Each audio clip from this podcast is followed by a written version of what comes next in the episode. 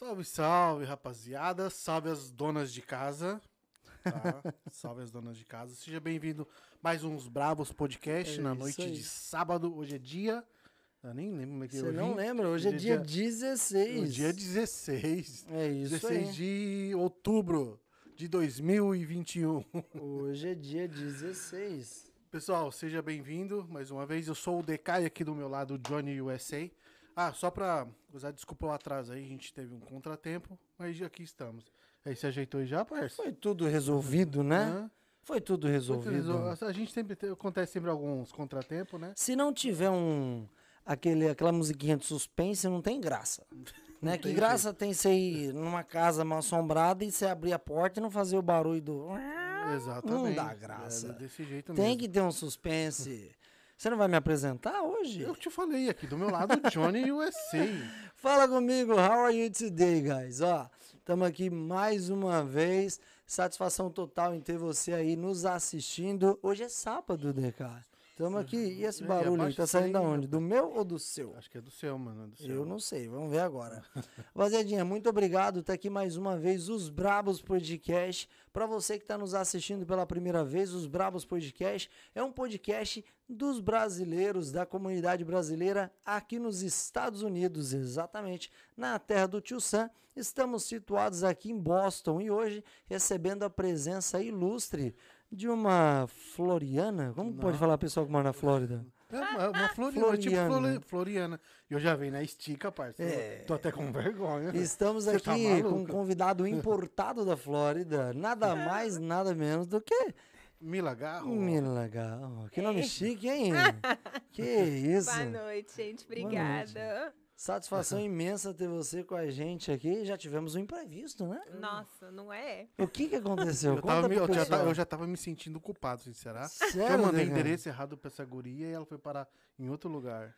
Pois é, eu pensava que eu tinha colocado o endereço certo e eu coloquei errado e parei lá. E, não, Mila, você não tá no lugar certo. Eu, mas onde é que eu tô? E aí fui resgatada, né? Foi Tá bom, deu, resgatada. deu tudo certo. Não, ela mandou pra mim assim: tô aqui na frente do número 21. Aí eu, tá bom, tô indo abrir, né? Cheguei lá fora e tinha um carro parado. Aham. Aí eu falei, ó, acho que é ela. Aí fiquei esperando. Aí eu fiquei esperando. Aí daqui a pouco começou a brigar. Um povo brigar dentro do carro. Eu falei, não, não, não, é então possível. não é, não. E aí liguei pra ela e falei, Mila, cadê o seu? Ela, tô na frente do número 21. Eu falei, não sei da onde. Foi, foi, ela- foi em Revere? Foi em Revere, né? Foi em Revere que ela foi? Sei, ela eu- foi mas pra a lá. casa Ah. tava 21, gente, isso eu tenho certeza. Porque eu ainda parei e fiquei olhando 21. Vamos estar perto da praia, encostado na praia ali também. Talvez tava voltando pra Miami, nem sabia, Aí, né? ó, tá vendo? Ela é tão praiana, tão acostumada com Miami, que ela falou, ah, deve ser na praia que Eu eles já estão. vi, eu vi vou onde tinha um, um desenho, um, um desenho azul ali, né? Você é praia, aqui é praia. vou E é lá mesmo. facinho achar o nosso estúdio, é só colocar no Google lá. Eu não podia nem falar isso, não. Daqui a pouco tem um monte de gente aí. Não. Os bravos né? podcasts você ia achar É, fácil. mas, é, mas é até bom a gente divulgar. Se É quiser achar a gente, só colocar Estúdios Bravos ali no Google já era. É isso aí, só não vem pedir dinheiro que nós não tem, não. Não é duro. Pede pra A- Mila que a ela é... sorte que é o Johnny que, que vive.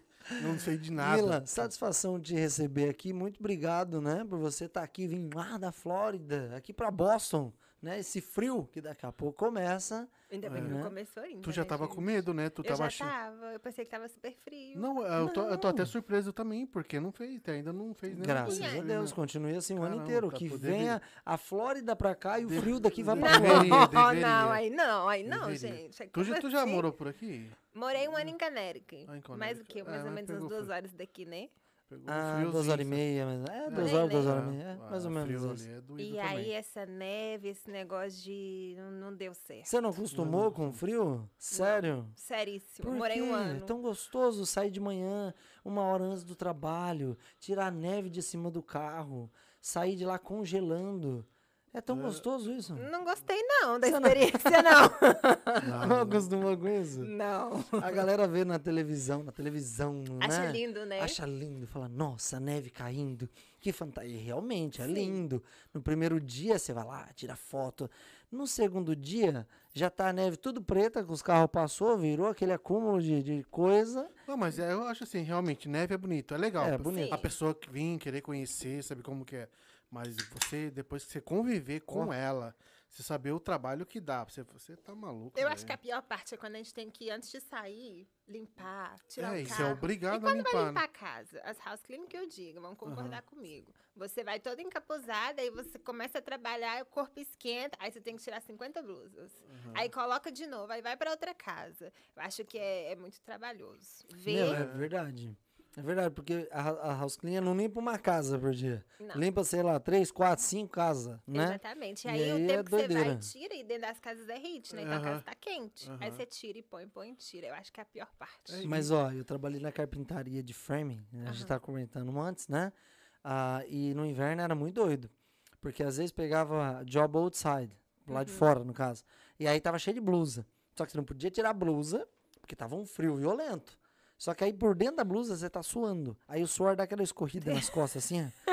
Aí É bate aquele sofrido, né? ventinho, sabe aquele ventinho? Desce um cubo de gelo. Nossa, mãe, parece que tá descendo a pedrinha, assim, entrando onde não deve. Mais ou Ah, é, mas assim. ah, o frio daqui é tão, é tão macabro que você, se você estiver dentro do carro no ar quente, você desceu do carro, ficou 10 segundos fora, já, já. Já era. era, cabo. Hum, É muito Parece que vai te cortar no meio. É, é doido. lindo, né? Assim, eu acho que primeira vez que eu tive contato com a neve, eu achei muito bacana. Aham. Gostei, mas eu acho que quando a gente vai passear na neve, quando a gente tem que viver na neve, morar, trabalhar, Aham. aí eu acho que ali a gente entende mais que nem tudo é branquinho e bonitinho, É que né? nem você diz, fa- ele fa- faz paisagens lindas mesmo. Exato. Existem duas realidades da neve. Pra quem passeia, Exato. vem turistar, tirar foto, andar de esqui, snowboard, everything, né? Esse. E a realidade de quem Mora. mora, quem trabalha onde neva. Uhum. Porque é totalmente diferente, Diferente. né? E acaba você pegando raiva da neve. Demais. Mais ou É menos. tipo isso. É, Não, os, não, não. os tombos que tu toma, você tá andando. Gente, eu já caí na neve. Você já caiu? Claro, quem nunca? É, quem Acho que nunca, a única né? pessoa que não caiu na neve é que nunca viu Não. neve. Imagina essa, imagina essa bolinha aqui descendo uma escada quicando. Não teve jeito. Do, do, do primeiro até o décimo. Amei. Foi pra lá embaixo. Olha, brincadeira. Você já caiu? Já tomou Já. rola? Como Nossa, foi? primeira vez, não, não conhecia direito. Aí, sabe quando tá quase igual gelo? Ah, Aquela sim. Black transparente. Ice, Black Black Ice que eles Nessa falam. aí, vai lá andando como se estivesse andando normal. Puf, Não, e não tem o que fazer. É virou. terrível. Não tem o que fazer. E o negócio derruba você do nada. Você tá andando, Aham. parece que tá tudo seguro. É. Do nada parece que você tomou um 51. Aconteceu isso comigo, eu tava num carro dirigindo. Eu peguei uma, uma, uma, uma bem íngreme assim e tinha bastante gelo. Eu Falei assim, ah, o carro vai. ó, vai. Ele foi, só que ele voltou. Ele Exato. voltou girando. no assim, ó. mesmo jeito Meu que ele Deus. foi, Voltou voltou. girando. Só não bati no dumpster de sorte mesmo. oh Ô, my Mila, God. antes da gente continuar o papo, que a gente já Sim. começou bem, a gente vai apresentar nossos amigos patrocinadores que fazem tudo isso aqui acontecer e se tornar realidade, né? Bacana. Deca, Agora, cheguei em Boston, bateu aquela fome. Eu falei, cara, eu vou lá em Everett. Aí, de repente, DK, eu pego o Uber e vou parar em outro lugar. tá tirando essa roda, coitada. Tadinho. Pego o Uber, vou parar em outro lugar, Mila. Uai. Cheguei lá no outro lugar, peguei outro Uber, demorei e bateu uma fome. Eu não sei aonde eu comer um lanche. Aonde eu peço um lanche brasileiro top de linha, legal? pega o embalo pra judiar da guria. Pessoal, a gente tem aqui. Nossa, eu não, né? Claro. Temos aqui o Marão Burgers, ele fica localizado aqui em Everett. Você que quer conhecer aquele lanche a lá Brasil, tá aqui nos Estados Unidos, sente falta de um lanche brasileiro, o melhor lugar é o Marão Burgers, tá? Ele tem localizado aqui em Everett, também tem em Framingham, né, John? É isso aí. Eles também fazem delivery, tá? Então você que quer procurar aquela, aquele lanchinho brasileiro, eles também têm é, uma bandeja de, de, de, de quentinhas que vem, que mais? Que vem frango, né? Meu, ele Frango, tem tudo, tudo que tu que imagina precisar. tem no Marão. Desde lanche top de linha, X-Bacon, X-Burger, X-Everything, tá ligado? Até frango a passarinho, mozzarella sticks, sabe aquela cebolinha fritadinha, É- é aquela coisa- coisa É gostosa. coisa que tem no Brasil que você vai achar aqui é somente no Marão Burgers, É tá? exatamente Então, preciso que quis um lanche, um, um lanche brasileiro, fala no Marão lá no número 857 363 7139, tá? Eles fazem delivery. É isso aí. Você tá aqui em Everett, bateu aquela fome, tu quer comer um lanche top de linha brasileiro, não vai num McDonald's, não vai não num Burger compensa, não King, compensa. Não gasta seu dinheiro com isso, sabe por quê? Porque o Marão Burger é a solução pra você. É isso aí, Degar? Vixe, com certeza. Marão é top demais. E outra, ele vai vir aqui, né? Vai, esse mês o Marão tá aí com a gente, vai contar a história de vida dele aqui nos Estados Pô, tô Unidos. ansioso. Né? Eu tô E- ansioso. E, traz hein? uma bandeja, viu, mano? Vai. Por favor. Então, Marão, traz a bandejona, né? E falando nisso, o Marão também é patrocinador de um dos convidados aí esse mês. Marão tá aqui, tá com a gente, ele tá Ah, arregaçando. ele tá, tá o bicho mesmo. Marão, um abraço aqui do Johnny e do gordinho DK, né? E para de trazer bandeja que o DK tá comendo tudo, Não não, tô nada, pra fica tudo pra ele, viu? Fica tudo pra ele. Passa a semana toda bem aí. Resumindo, DK, Ah, tô precisando de um advogado de imigração, né? Mas e aí, o que que eu faço? Eu não tenho contatos. Quem que pode ser o meu contato referente a advogados de imigração, criminalística, o que que for? Meu carro bateu, o cachorro me mordeu na brigou com rua, a sogra. a sogra brigou comigo e quer me botar fora de casa, o que que eu faço? Com quem que eu falo? Pra você que precisa de um advogado, nós temos aqui a CNN Legal Service. O que, que é a CNN Legal Service? Ele é, ela é uma agência, tá? Eles te procuram o melhor advogado para você, seja na área que você precisar, seja tanto na parte criminal, questão de visto também, tá? Para que mais? que mais que eles que eles têm, Johnny? Tudo que você precisa referente a advogados aqui nos Estados Unidos, a CNN tem para você. Eu costumo falar que a CNN é a solucionadora de problemas. Sabe por quê? Você está com um big problem, precisa de uma solução para o seu problema, liga para a Caterine que ela vai te ajudar. E qual que é o telefone da Caterine? Da É no 781-568-1646. É isso. Precisou do advogado? Fala com a CNN Legal Service. Também no Instagram, no arroba CNN Underline Legal Service. É Eles são isso aí, melhores. galerinha. Fica ligeiro, porque eh, os Brabos Podcast não é só conteúdo, tem solução de problemas também. E ó, indicando para você a melhor empresa especializada em advogados aqui nos Estados Unidos, não é só em Massachusetts, ok? A gente também indica o melhor advogado que está vinculado com a CNN, que é um advogado especialista no assunto de imigração e que toda primeira terça-feira do mês faz um podcast aqui nos Brabos E Podcast quem que é esse uma cara velho? bancada imigratória, Ludo Gardini. Ludo Gardini. É isso Pessoal, aí. Então, toda primeira terça-feira de cada mês, a gente recebe aqui o Ludo Gardini. Tá? A gente apresenta um quadro com ele, um quadro de muitas, muitas informações de imigração. Todas as dúvidas que você precisar sanar, você vai ter um advogado aqui que você pode mandar suas perguntas. E ele Nada- responde ao Responde vivo, tudo. É né? nada mais nada menos que uma consulta de advogado. É isso que aí. você vai ter que pagar lá para alguém, você tem um advogado aqui que você pode tirar suas dúvidas ao vivo, né? É isso aí. Nós temos o prazer de anunciar para vocês aí que o Ludo Gardini é parceiro aqui dos Brabos Podcast. É isso mesmo. Toda primeira terça-feira do mês, Ludo Gardini está aqui conosco numa bancada imigratória, falando sobre Estados Unidos, imigração e muito mais. O Ludo Gardini é especialista né, nessa área, está é aqui nos. Estados Unidos há muitos anos e já ajudou muitas pessoas a pegarem o seu green card. É isso aí, Com né, cara? certeza, e vem ajudando bastante ainda. Então é isso. Pensou em advogados, pensou em CNN. E ó, liga lá na CNN e fala: Catarine, quero o Ludo Gardini, porque ele é o melhor. Eu posso falar de boca cheia isso aí. Com certeza. É isso aí, Deca? Vixe, ele é o bravo, E o mano. Instagram do Ludo Gardini, como tá se a galera quiser achar ele lá? É no arroba Gardini. É isso Tá, aí. Gardini Law, que tá em inglês, né? L-A-W, tá? Então, É isso aí. Pensou em advogado, pensou em podcast, pensou na solução, lembra dos Brabos, lembra do Gardini, lembra da CNN e principalmente nosso grande amigo Marão que vai estar conosco aqui, que é que mata a nossa fome. Vamos dizer Bastante, assim. né? viu? Lá na Flórida, ô Milan, Hum. tem comida brasileira, que nem o Marão aqui em Massachusetts? Nas cada esquina. Sério? Ah, tem bastante, né? Em Bom, acho que cada eu- esquina? Um Cada esquina é exagero, mas assim, não é difícil. Por exemplo, eu morei antes de morar na Flórida, 12 anos na Carolina do Norte. E lá, pra você comer um arroz com feijão, quando eu mudei pra lá, era assim, 50 dólares. Aqueles shima, Caraca, aqueles é, steakhouse. Ah, tá. tá, Não já- tinha. Ah, sim, sim, Não sim. tinha. Restaurante americano, né? Aham. Que Exato. coloca o arroz e feijão como uma comida importada caríssima. Exatamente, não tinha. E na Flórida, uma das coisas assim que a gente mais amou, principalmente meu esposo, foi isso, porque Uau. é muito Aham. fácil. Qual que é o Deve restaurante famoso lá da Flórida? Que... Nossa, brasileiro? Famoso.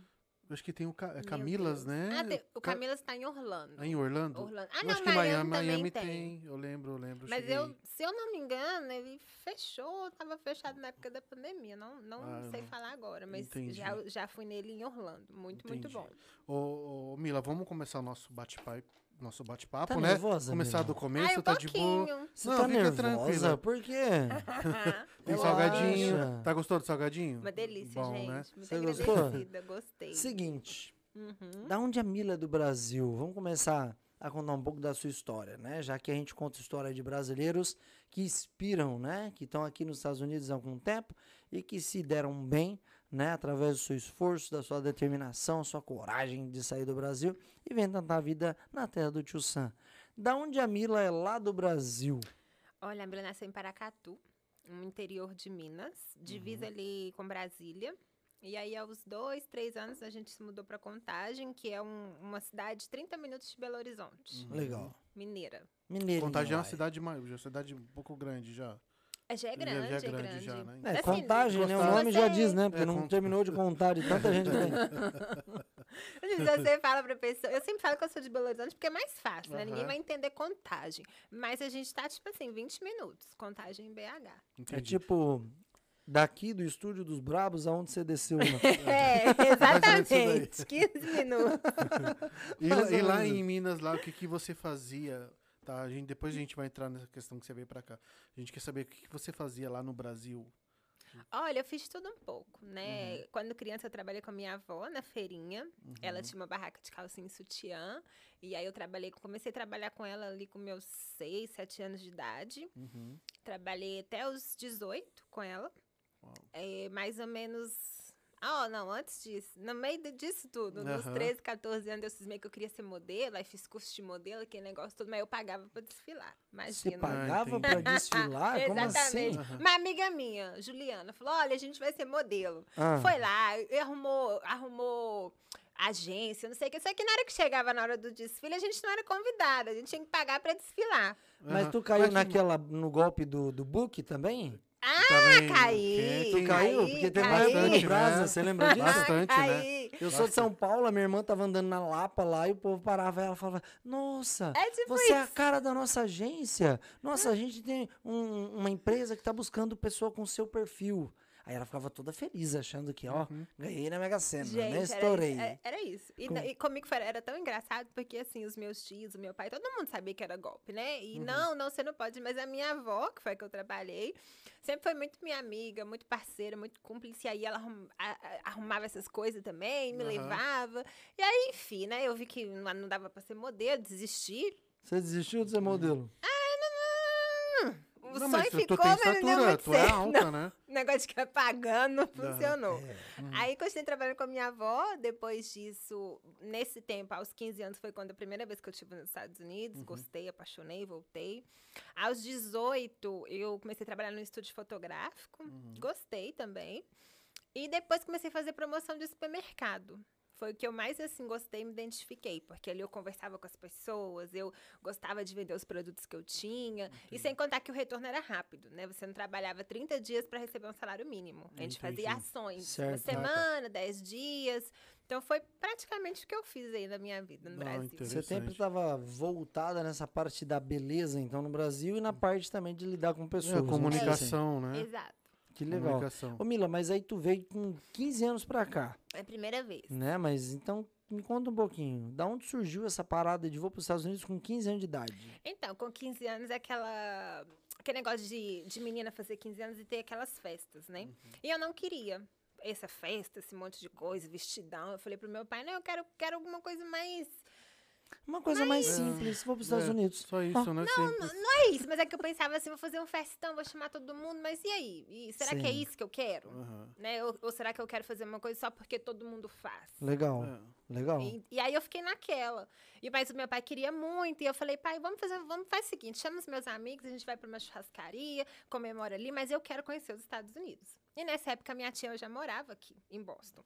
E aí meu pai falou tudo bem. Assim ele fez. Aí a gente teve uma festinha, aí eu vim para os Estados Unidos, nessa época ela estava grávida Uhum. e ela limpava a casa e eu a ajudava. E eu fiquei um mês aqui. E nesse um mês, de verdade, eu não queria voltar. Se eu pudesse, se eu fosse dona do meu nariz, eu não teria voltado Mas você veio vê que- sozinha? Eu vim com a minha avó. Ah, Nós viemos tá. passear. Teve um acompanhante. Isso. Minha Legal. avó, minha avó ficou seis meses para ajudar a tomar conta da neném que ia nascer. E eu vinha, passei para conhecer os Estados Unidos e para ajudar ela. Ela estava de Aham. oito, nove meses de gravidez. Foi ali que eu tive o primeiro contato com a limpeza, né?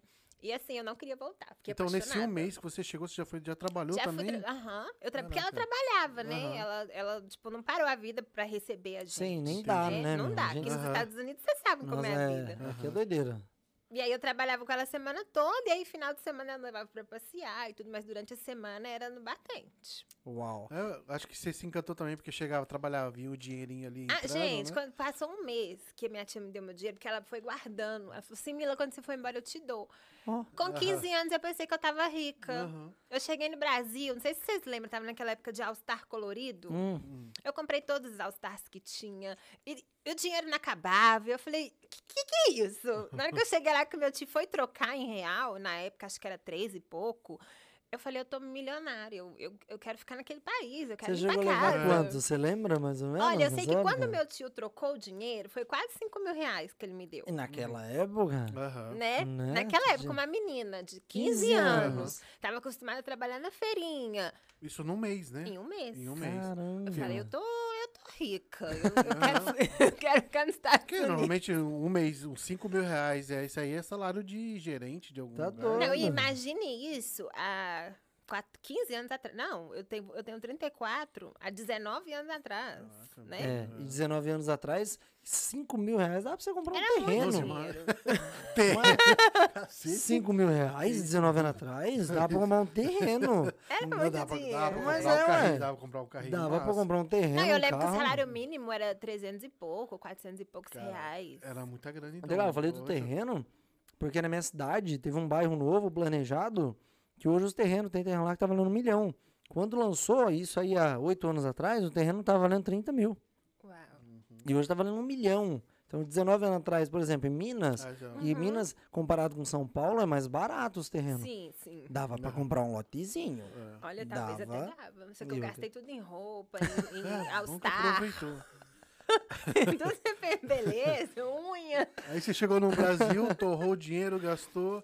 E, e como que foi você pensar em querer voltar para os Estados Unidos? E você ficou mais aí- quanto tempo no Brasil antes de vir? Olha, e aí eu voltei pro Brasil contrariada, né? Eu voltei obrigada, porque o meu pai você tem que voltar para terminar seus estudos. E eu venho de uma família onde todo mundo é muito conservador, assim, se é que Sim, eu posso acho que é dizer. normal. né? Aham. Todo mundo foi assim para faculdade, ser- é, você tem que ser funcionário público, Aham. muito aquilo que se você não for funcionário público não, não vai dar certo. Acho que é aquele negócio, você sai da escola, você tem que fazer uma faculdade. Né? Exatamente. E eu cresci, e, eu, e assim, eu tinha isso do- dos meus pais, mas eu cresci com a minha avó, sempre vendo ela empreender. Aham. E, Certo, e para aham. ela nunca.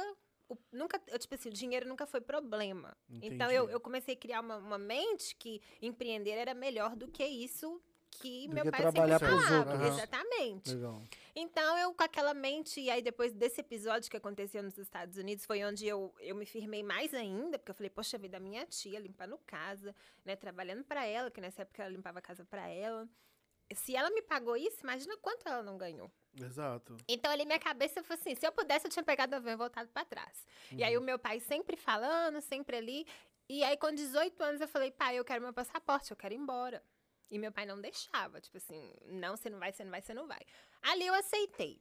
Aí eu entrei pra, pra universidade, comecei a fazer administração, fiz dois anos. Não, um ano e pouco. Sei lá, alguns Tá, períodos, mas não me você entra na administração, era o que você queria mesmo? Hum, na- Não, é, menos, né? mais ou menos. Assim, o meu pai, ele queria que eu fizesse direito. Meu pai, ele é advogado e ele queria muito que eu fizesse direito. Uhum. E entre direito e administração, eu preferia administração. Mas ainda não era aquilo que, de fato, eu queria. Mas eu aceitei, era mais aceitável do que o direito. Uhum.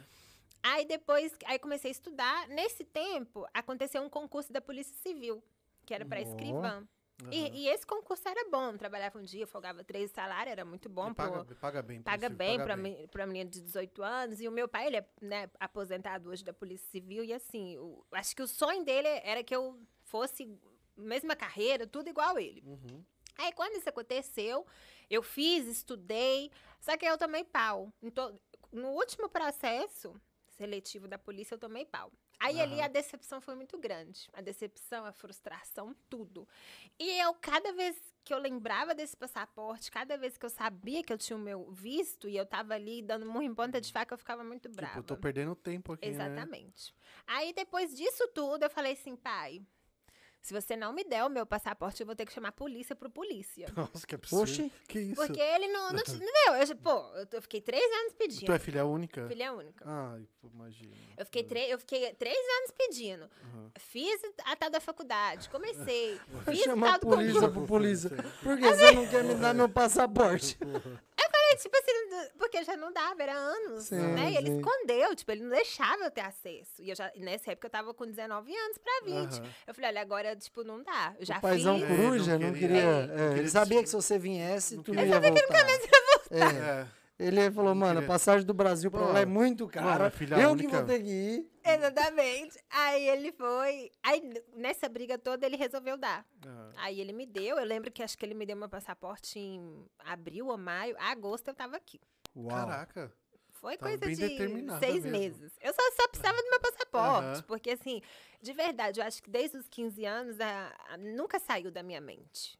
Sabe? Aham. Se, se aos 15 anos eu pudesse mandar em mim, eu não teria voltado pro Brasil. Caramba. Quando eu cheguei aqui, eu gostei muito do, do- sei lá, de tudo que eu vi, como as coisas funcionavam, sabe? O trabalho com a minha tia, aquela coisa de você poder ir no restaurante e comer aquilo que você Exato, quer. aquele negócio que você trabalha, você ganha, você compra, você gasta e você Exato. vai ter. Ô, Mila, É, mas aí- Tu veio. Uhum. Seu pai finalmente abriu o cofre e falou: toma. Exato. Né? Aquela música do, do Sistemazinho Chororó lá, que como que é que fala? Vai embora, não sei o que, não sei o que. Eu sei que no mundo lá fora, chorando ele cantou isso pra você. Não lembro. Sorry, É, Sistemazinho Chororó. eu saí de casa. Sou pagode... É. É O Zé dia que eu saí de Zé casa- É, Zezé de. Camargo. É, É, esse Zé bagulho mesmo. Ele cantou isso pra você chorando, né? Olha, provavelmente. Ele abriu a porteira do sítio e falou, vá. né? E o tio Sam tava com os braços abertos falando, vem. Mais Tipo ou menos isso. assim. Bem assim. E aí tu veio. Uhum. Mas aí eu acho que existiu uma diferença, porque daí foi a sua segunda trajetória para os Estados Unidos. Porque tu veio com 15 anos, então você era uma menina, né? Exato. Não conhecia nada da vida ainda, veio pra cá, mas viu a realidade, gostou, Uhum. né? Viu que o leite aqui é doce, vamos colocar assim. Só que aí quando tu pegou o passaporte na mão e falou, mano, agora é pra valer. Você lembra? Porque a gente tá recordando aqui, trazendo memórias à, à tona, né?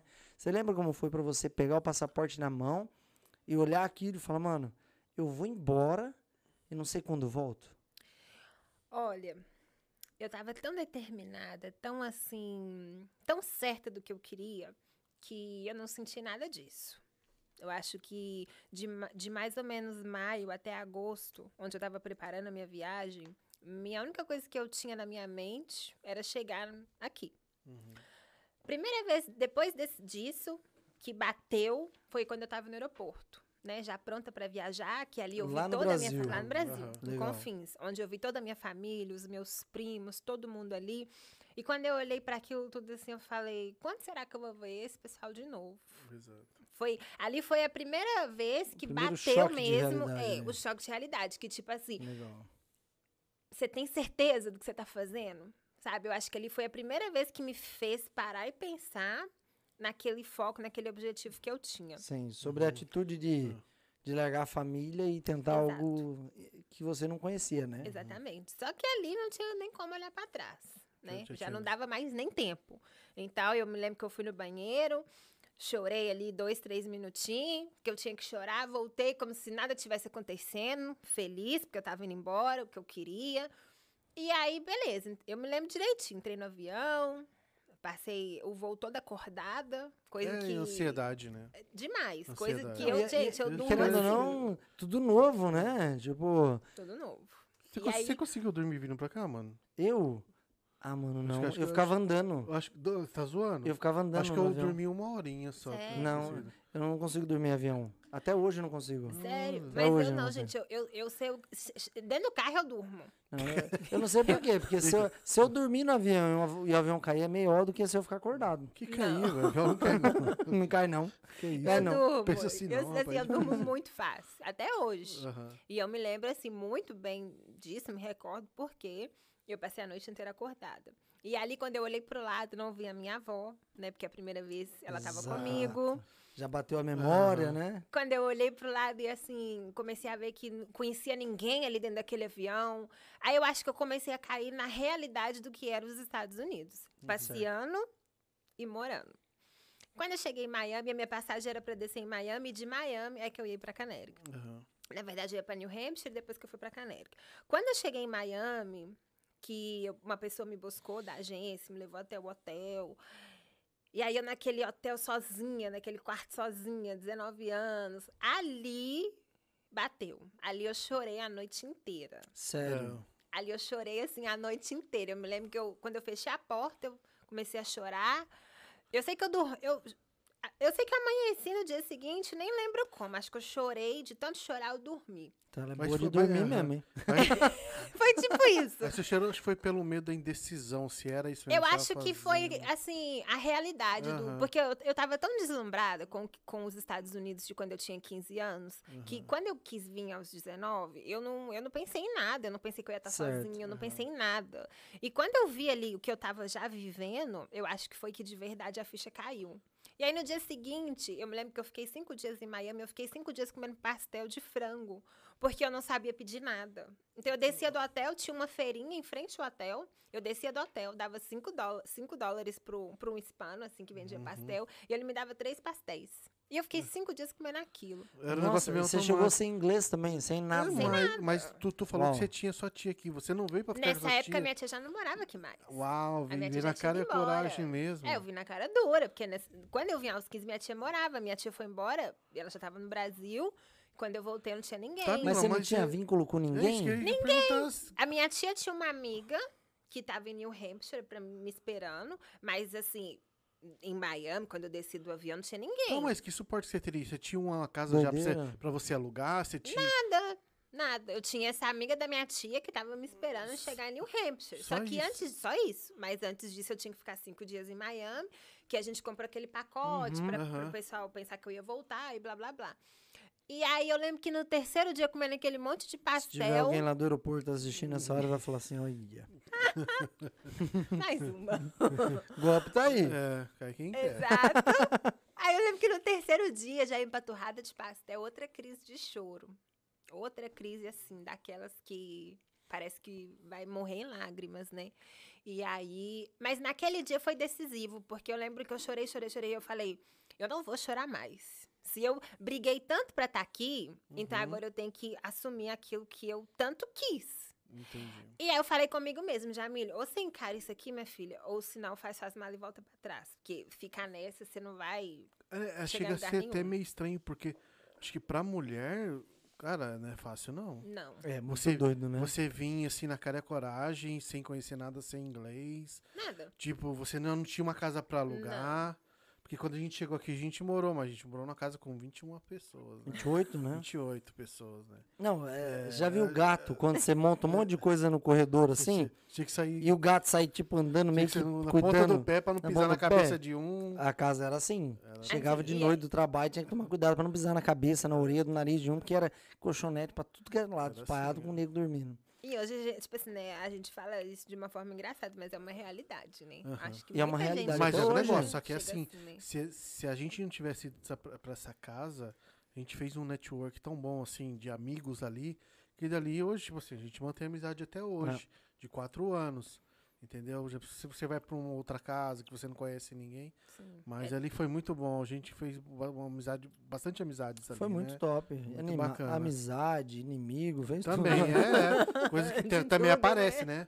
Coisas que aparecem. Ô, Mila, então vamos colocar aqui o seu vínculo, porque hoje tu mora em Miami, né? Exato. Mas tu chegou em Miami. Cheguei então, o seu vínculo, essa, esse feeling que tu tem aí de se matchzinho com Miami, então vem lá de trás. Desde e aí tu viu vez. aquele Miami lindo, maravilhoso, depois foi pra New Hampshire. Exato. Aí chegou lá, New Hampshire é frio demais. Eu cheguei em agosto, né? Não tava muito frio quando eu cheguei. Legal. Mas assim, eu acho que nessa época eu nem.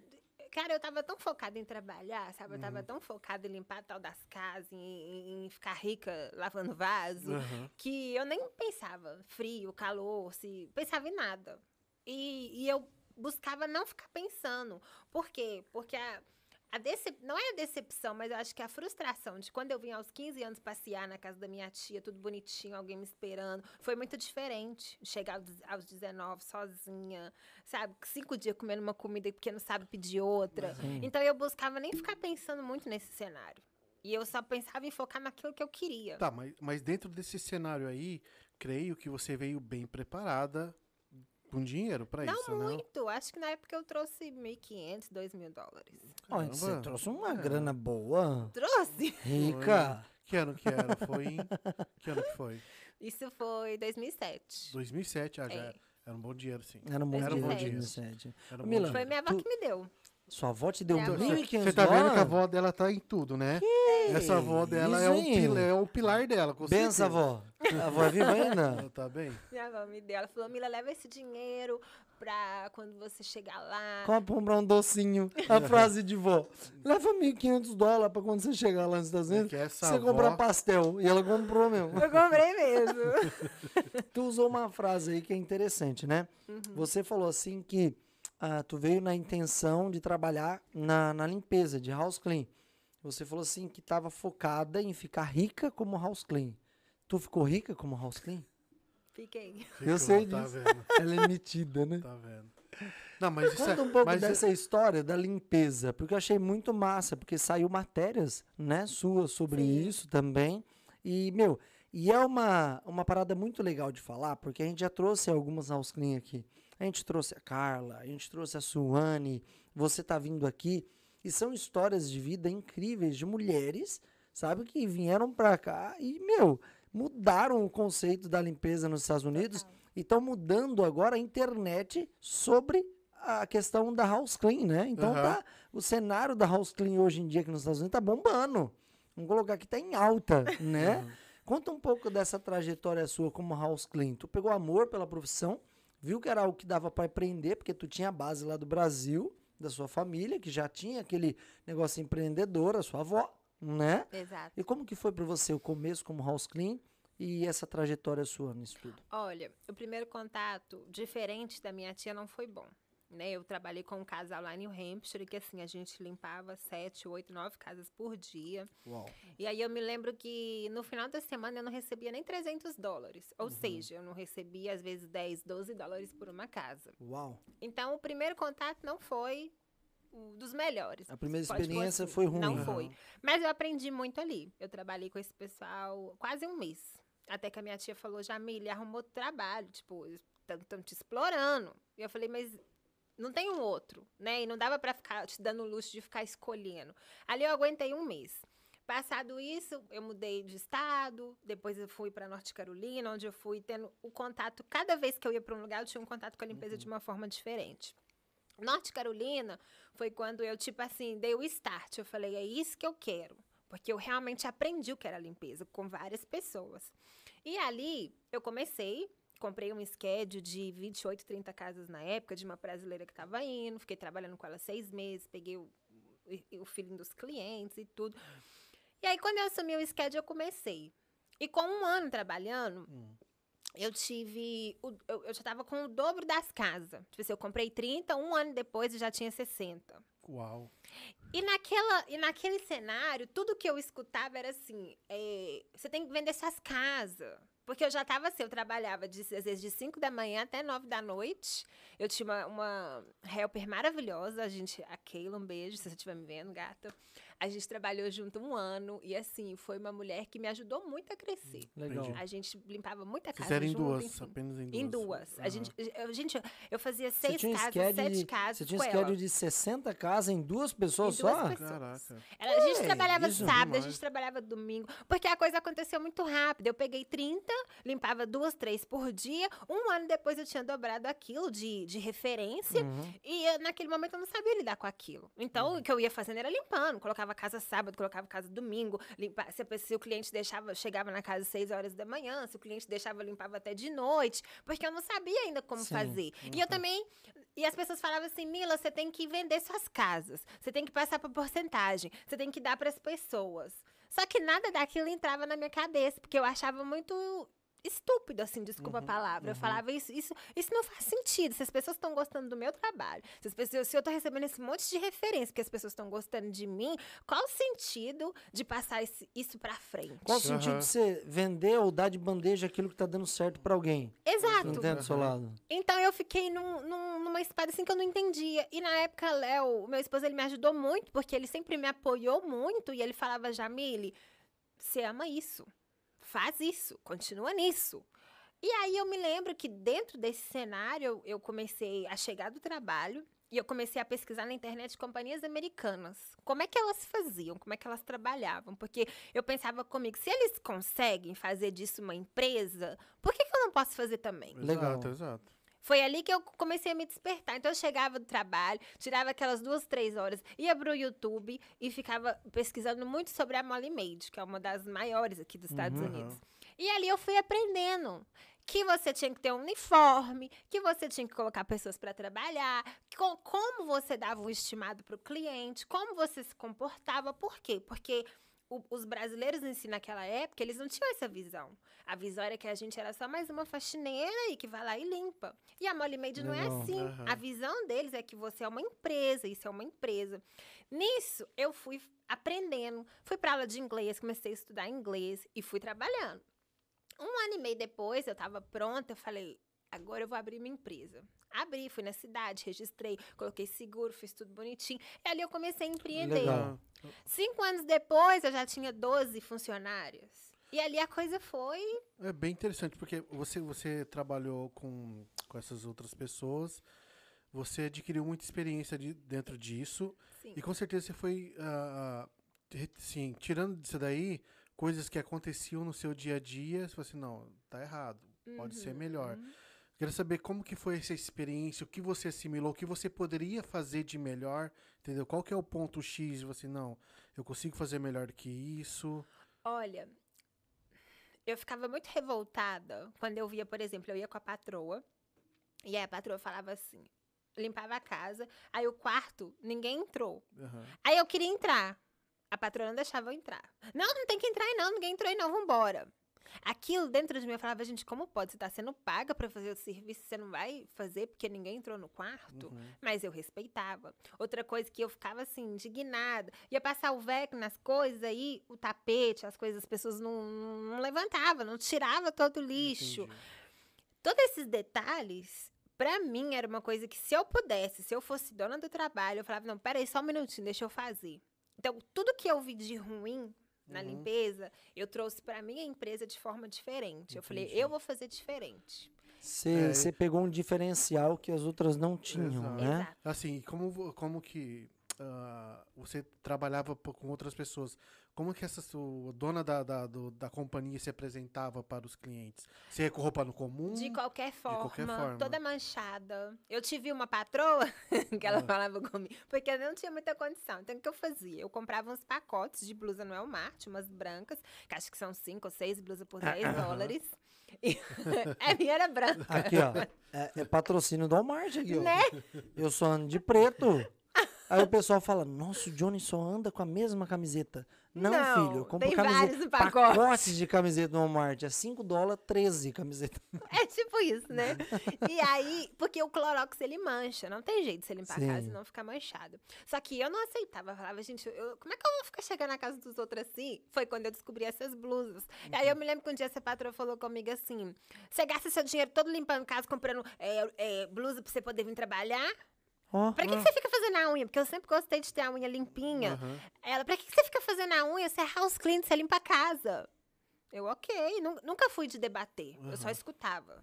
Mas dentro da minha cabeça eu pensava assim, gente, que, que, que burrice. Se você tá levando a limpeza pra pessoa, como é que você vai chegar lá suja? Exato. Exato. É, essa sua Que- imagem, né? É, que imagem que você tá passando? Aham. Sei lá, você vai no dentista, o dentista sorri pra você com os dentes tudo podre. Você vai confiar naquele dentista? Você vai Eu pegar não. um personal trainer com o corpo do DK? Ah, não tem não como, dá, né? né? Ele tá falando, hein? Assusta depois na conversa. Assusta, né? Então, essas coisas assim, pra mim. Não, pior que eu, desculpa, mas tem, eu conheço um amigão meu que é 300 quilos e é personal. É, você pegou aula com ele, É né? claro. Certeza. Acho que eu sou bobo.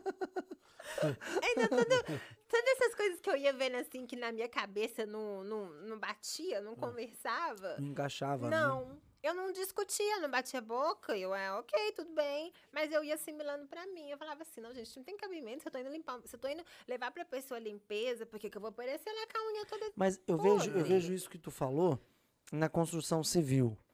É, não tô criticando ninguém, cada um tem uma realidade. Mas Sim. assim, acho que foi até o, o Johnny Sattler que postou sobre isso. ah, que tem muitas pessoas de companhia americana, brasileira, sei lá, whatever, que for, que vai oferecer serviço pro, de repente, para um, pra um, pra um boss aí, tal, tal, tal, e chega com uma van caindo nos pedaços. Caindo nos pedaços. Aí o cara olha assim, querendo ou não, é a imagem. Então, se tu chegar lá, se tu tem um uniforme legal, vai lá na Cuco. Tem a Cuco aqui em Everett, que tem, vende uniforme, camiseta, boné, adesivo, vende tudo. Já tô fazendo merchan pra Cuco aqui, aí, Cuco. Né? E Vai lá na Cuco, faz um, um jogo de camiseta. Quanto que é, gata? Fala no microfone aí. 24 camisetas, quanto tá saindo lá na Cuco?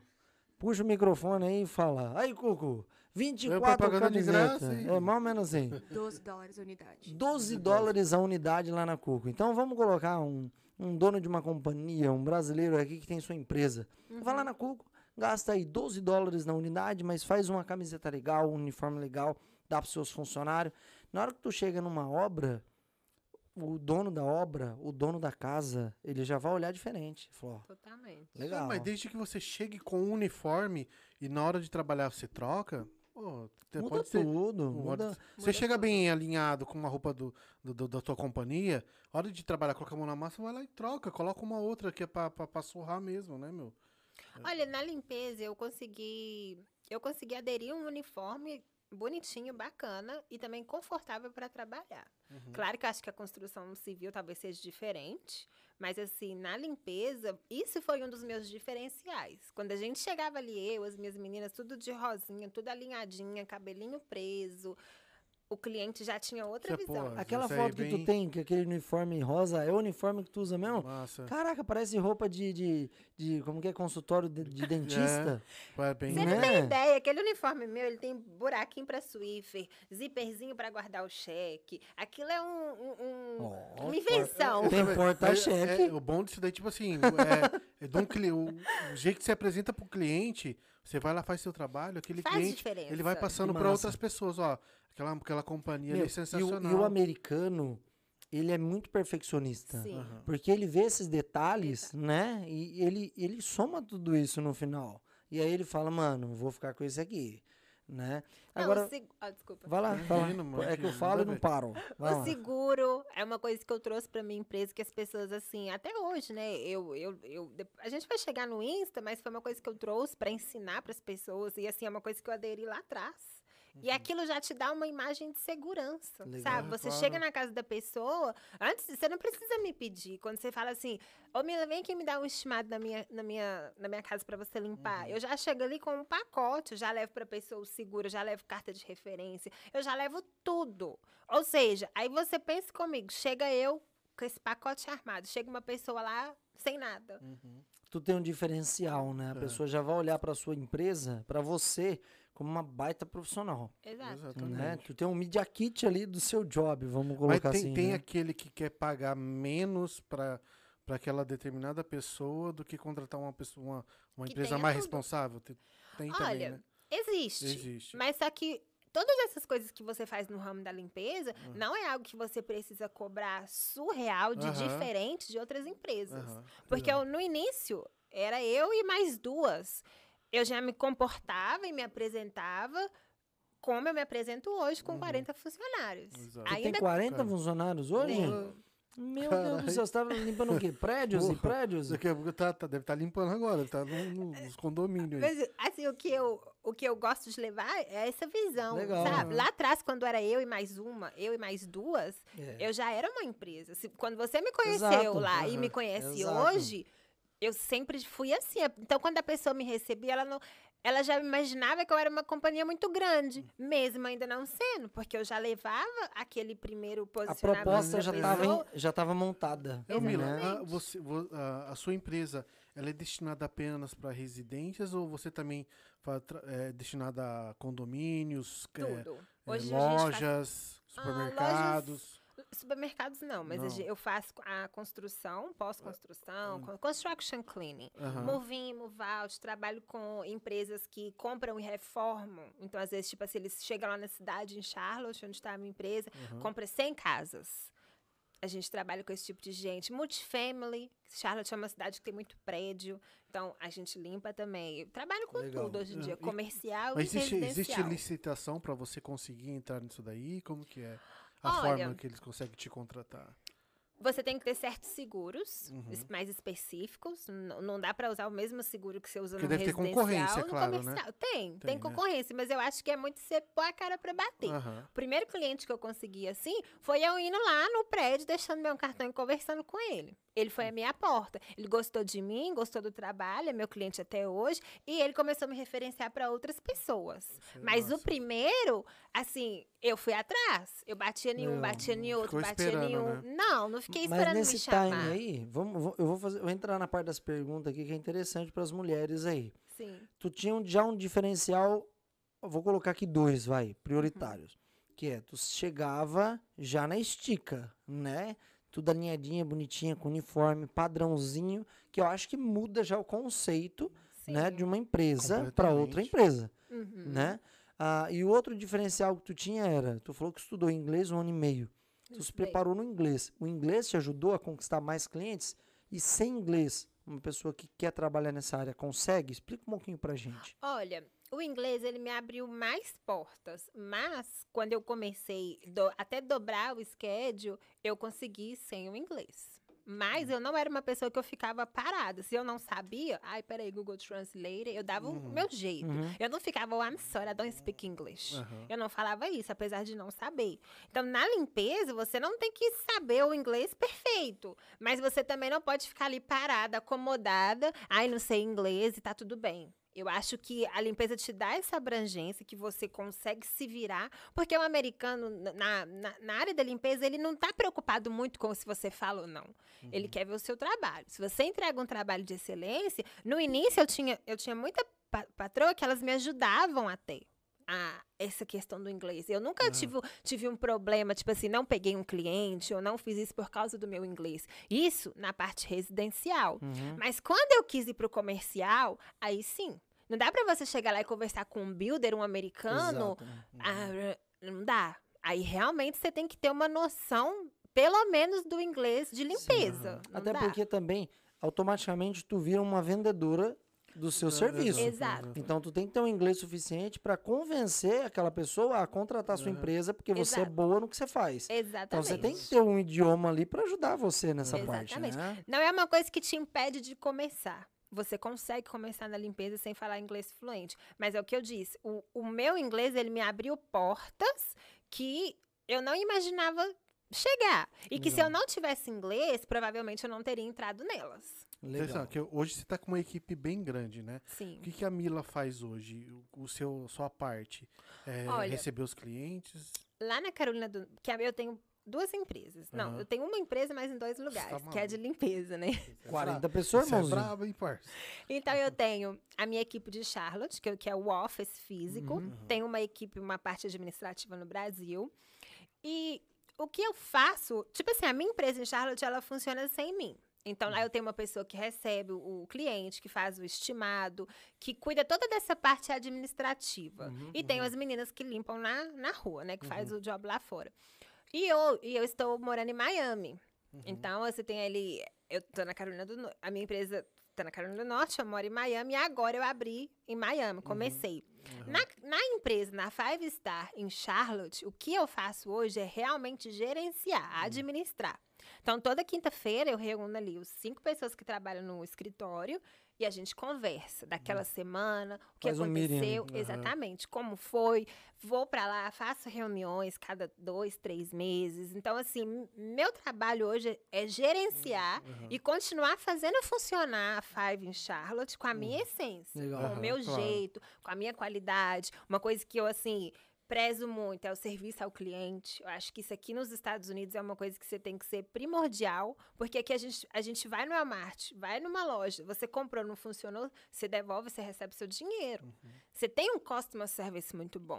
É, E um foi uma coisa- e um pós. Exato. Uhum. E foi uma coisa que eu percebi no, ameri no americanismo em si. E eu Uhum. trouxe isso pro meu trabalho. Então, se eu vou lá na sua casa, limpei, não ficou bom, imediatamente você tem um customer service. Se você quiser que eu volte, a gente volta. Se você quer no dia seguinte, a gente volta. Isso é o que eu faço. Fazer essa empresa, mesmo que eu não esteja fisicamente, mas que ela continue funcionando. Satisfazer o seu cliente Aham. da melhor forma, É, né? a- parte de contratação é tu que faz ou você tem equipe Tem que faz? pessoas que fazem também. Ah, entendi. E em Miami eu tô começando do zero. Então lá eu tô limpando. Semana passada eu limpei uma casa. Uhum. Lá eu tô fazendo tudo. Sou eu que dou o preço, sou eu que vou conversar com o cliente, sou eu que faço a limpeza, sou eu que encontro a minha helper. Tu não parou mesmo. Não. É isso. gosta do negócio. Essa questão de dar preço, ô Milá, como Hum. que funciona essa parada de você levantar o orçamento e passar para o cliente? Ah, funciona como? Pelo, pela quantidade de cômodos que tem na casa, Por pela situação fatores. que tá a casa? Explica um pouquinho pra gente. Olha, por vários fatores. Acho que o primeiro você precisa identificar o lugar que você tá. Porque, por exemplo, o que o, o estimado que eu faço hoje em Charlotte, ele é totalmente diferente do que eu faço hoje em Miami. Entende? Não dá pra você. Primeira coisa é você identificar o lugar que você tá. Onde é que eu tô? Entender ao seu redor. Entender dos seus concorrentes, os valores, os preços. É o primeiro passo. A segunda coisa é realmente analisar o tanto de square feet que tem na casa, quantas pessoas moram na casa, a frequência daquela limpeza. Então, quando você vai montar um estimado, não existe uma regra em si. Ah, uma, uma casa de 2 mil pés vai custar 120 dólares. Não é assim. É aquilo que você vê ao seu redor.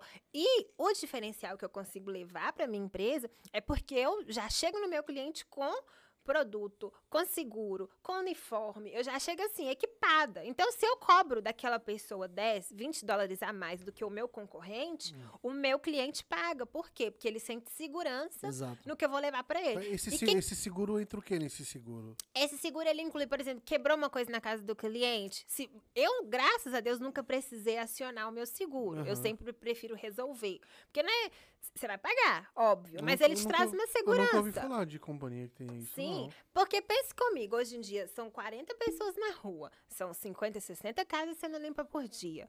A gente entra em casa de 100 mil dólares, a gente entra em casa de 5 milhões.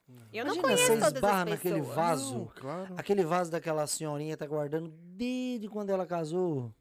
Aquele vaso custa 50 mil dólares. Exatamente. Quebra um vaso daquele. Meu Deus do O céu. seguro ele é justamente para te trazer essa segurança. A segurança para o cliente e a segurança para você Tá, e já, quando você e já, já aconteceu de alguma vez você ter que acionar o seguro? Nunca? Graças a Deus, não. Ah, já bom. paguei. Já, uma vez eu paguei um fogão de mil dólares. Por que? Mas aconteceu, pelo amor de Deus? O Quebrou o um A fogão? menina arranhou, foi limpar, foi limpar, Sério, num braço? passou um produto que não deveria e arranhou o fogão. Ah, sabe o que arranhou um fogão? Arranhou e Que a cliente isso? quis trocar O e tudo bem, a gente vai ali vende trocar. tinta. Não quis. Caraca. É o que eu falo. Sério? É você levar pro seu cliente aquela expectativa que ele espera. Uhum. E tudo isso tem um custo. E não adianta, foi o erro da minha menina. Eu poderia pintar, eu poderia arrumar, mas a cliente não quis, ela quer um fogão novo. Ó, você que é cliente da Mila, tá precisando trocar o fogão, já sabe. Já, Já sabe. entendeu? Deixa areia lá em cima para as meninas passar a buchinha. Ó, achei que era. Gente, Achei corta era o microfone dele, não Achei- pode não. Achei que era açúcar. Riscou ideia, tudo. né? E como que funciona hoje, por exemplo, a pessoa que queira trabalhar para a empresa da Mila? Uhum. O o que seriam os requisitos? Olha, uniforme. Tá, eu só, só Olha, eu sou uma pessoa que eu sou muito paciente, sabe? Uhum. não- o meu requisito mesmo, assim, é a disponibilidade da pessoa, a pessoa querer aprender. Uhum. Porque, olha, de verdade, você falar da limpeza em 2011, quando eu comecei a falar hoje, muita coisa mudou. Aham. Entende? O perfil das pessoas que chegam nos Estados Unidos mudou muito. Então, às vezes, é muito difícil você conseguir falar com a pessoa, olha, eu gostaria que fosse feito assim, eu quero que faça assim. Então, para mim, o primordial é isso, a pessoa ter vontade de querer aprender. Se ela tem, já é meio caminho andado, É, que ela porque- vai... Mesmo porque eu vejo que para entrar em companhias, elas exigem ou social ou IT number. Sim, a gente É, exige o IT exige number. também. Sim, exige também. Entendi. Mas assim, o que eu mais prezo é isso, sabe? Aham. É claro que precisa desse número, mas é você ter a vontade de trabalhar, você que aceitar, porque nós temos o treinamento, eu Uhum. forneço o uniforme. Então, assim, cara, o que você precisa de verdade é querer aprender, mas Exato. aprender do jeito que a Five Star quer te ensinar. Não dá pra você chegar lá e falar assim: "Ah, eu já sei limpar, vou limpar do meu jeito". Tá. E Aí não É É ruim a isso, gente- né? Péssimo. É A ruim gente, isso. a gente vê Os bastante. velhos costumes, né? Exato. Às vezes aprendeu em um outro lugar e aí vem trazendo velhos costumes, né? E eu tenho tudo legal lá, o, o treinamento, eu tenho vídeos de eu limpando. Então, hoje em dia, as pessoas que chegam lá nova, a, a Mila não tá Existe- lá em existe um Charlotte. treinamento pra tudo isso, Existe. cara. Lógico, Degão. é- Existe. É, o fogão é mil dólares. Vai que a menina limpa errado. Tá doido? Ó, limpe o fogão assim, ó. Primeiro você chega lá, assopra pra tirar todo o pó. Aí depois, Depois aí eu depois passo. você passa um pano, Ah, pelo bem- amor de bem- Deus. Esse é sensi- Sabe aquele soprador de, de folha de árvore? Sei. Compra um pequenininho pras meninas bater Olha, antes. vou levar você pra trabalhar comigo, hein? Estrategista, ué. Camila, tu comentou aqui Aham. sobre ah, comprar schedule, né? Que você Isso. saiu de uma funcionária e comprou o seu primeiro schedule de casas, né? Exatamente. Explica um pouquinho pra gente como que funciona, porque pra gente é um enigma isso, né? A gente não Sim. sabe como funciona isso.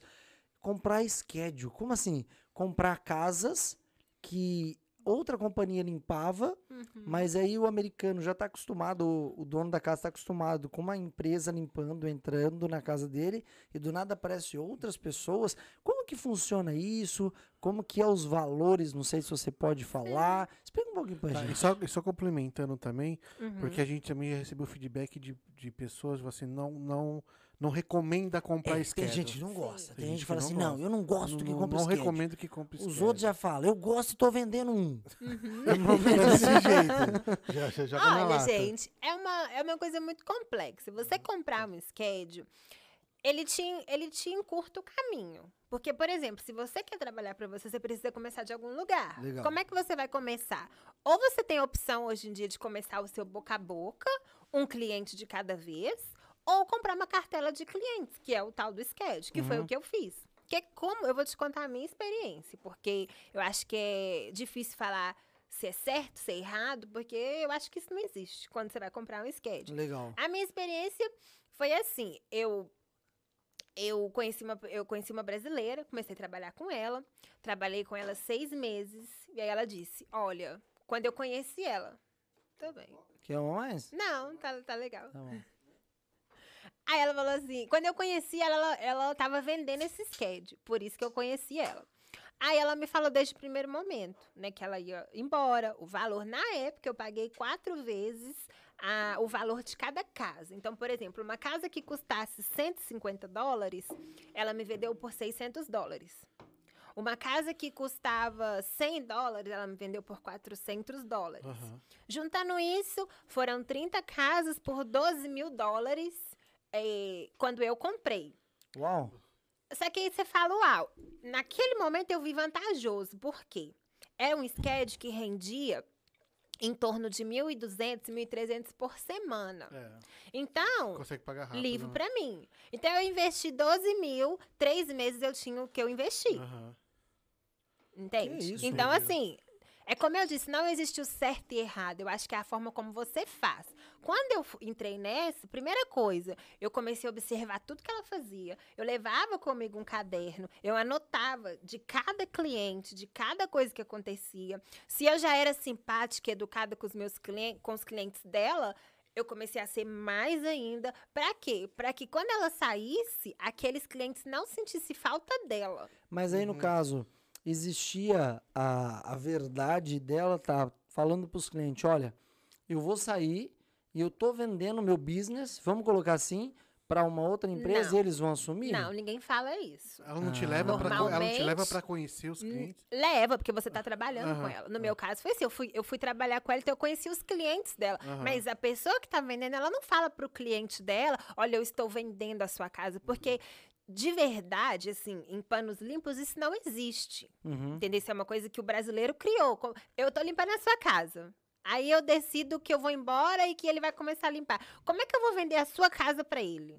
Então isso aí é uma regra que o brasileiro criou. É. O americano É, não faz isso? é, Não existe um contrato Que eu nisso. saiba, não. Ah. Eu não posso falar dos americanos, mas porque ninguém fala. é assim, em panos limpos, é uma forma de quê? Do brasileiro que tá indo embora levar um dinheiro a mais e do brasileiro que tá chegando Começar fazer o um dinheiro. Uhum. Entendi. Em, em em outras palavras, é isso, entende? Eu não acho que o americano faça isso, uma empresa americana faça isso. Eu não acho. E aí, a gente faz, funciona dessa forma. Comigo, a pessoa que me vendeu, eu, tive, eu fui muito abençoada, porque ela sempre foi muito clara desde o início, né? Eu não tive problemas com ela, porque acontece sim. Dependendo da pessoa que você compra, a pessoa depois quer pegar as casas de volta. Ela te vende, aí depois do nada ela desiste, quer pegar suas casas de volta. Mas você não quer absurdo. vender, e a pessoa quer pegar de você Tá, de volta. mas, mas deixa eu te perguntar uma coisa. aí. Tu entrou numa parada legal aí. Sim. Eu gosto de briga. Vamos brigar aqui. Tá Não brinca comigo, não. Tu entrou numa parada legal. Treta, ó, tem coisa boa pra vocês aí, hein?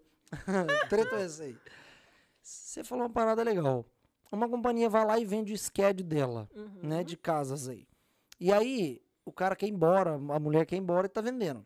Só que ela vendeu, só que ela tem contato com o cliente. Uhum. Ela é amiga do cliente, mas ela já vendeu. Uhum. Só que aí ela desistiu de ir embora pro Brasil, algo deu errado e ela precisou ficar aqui. Só que ela vendeu as 30 casas dela. Só que ela tem o contato com os 30 clientes, porque ela é amiga dos clientes. Limpa a Exato. casa dos clientes há anos. Exato. Não existe a parada dela ligar pro cliente e falar, viu, essa pessoa que tá indo aí limpar, e querer queimar a pessoa para ela pegar o schedule de volta? Existe.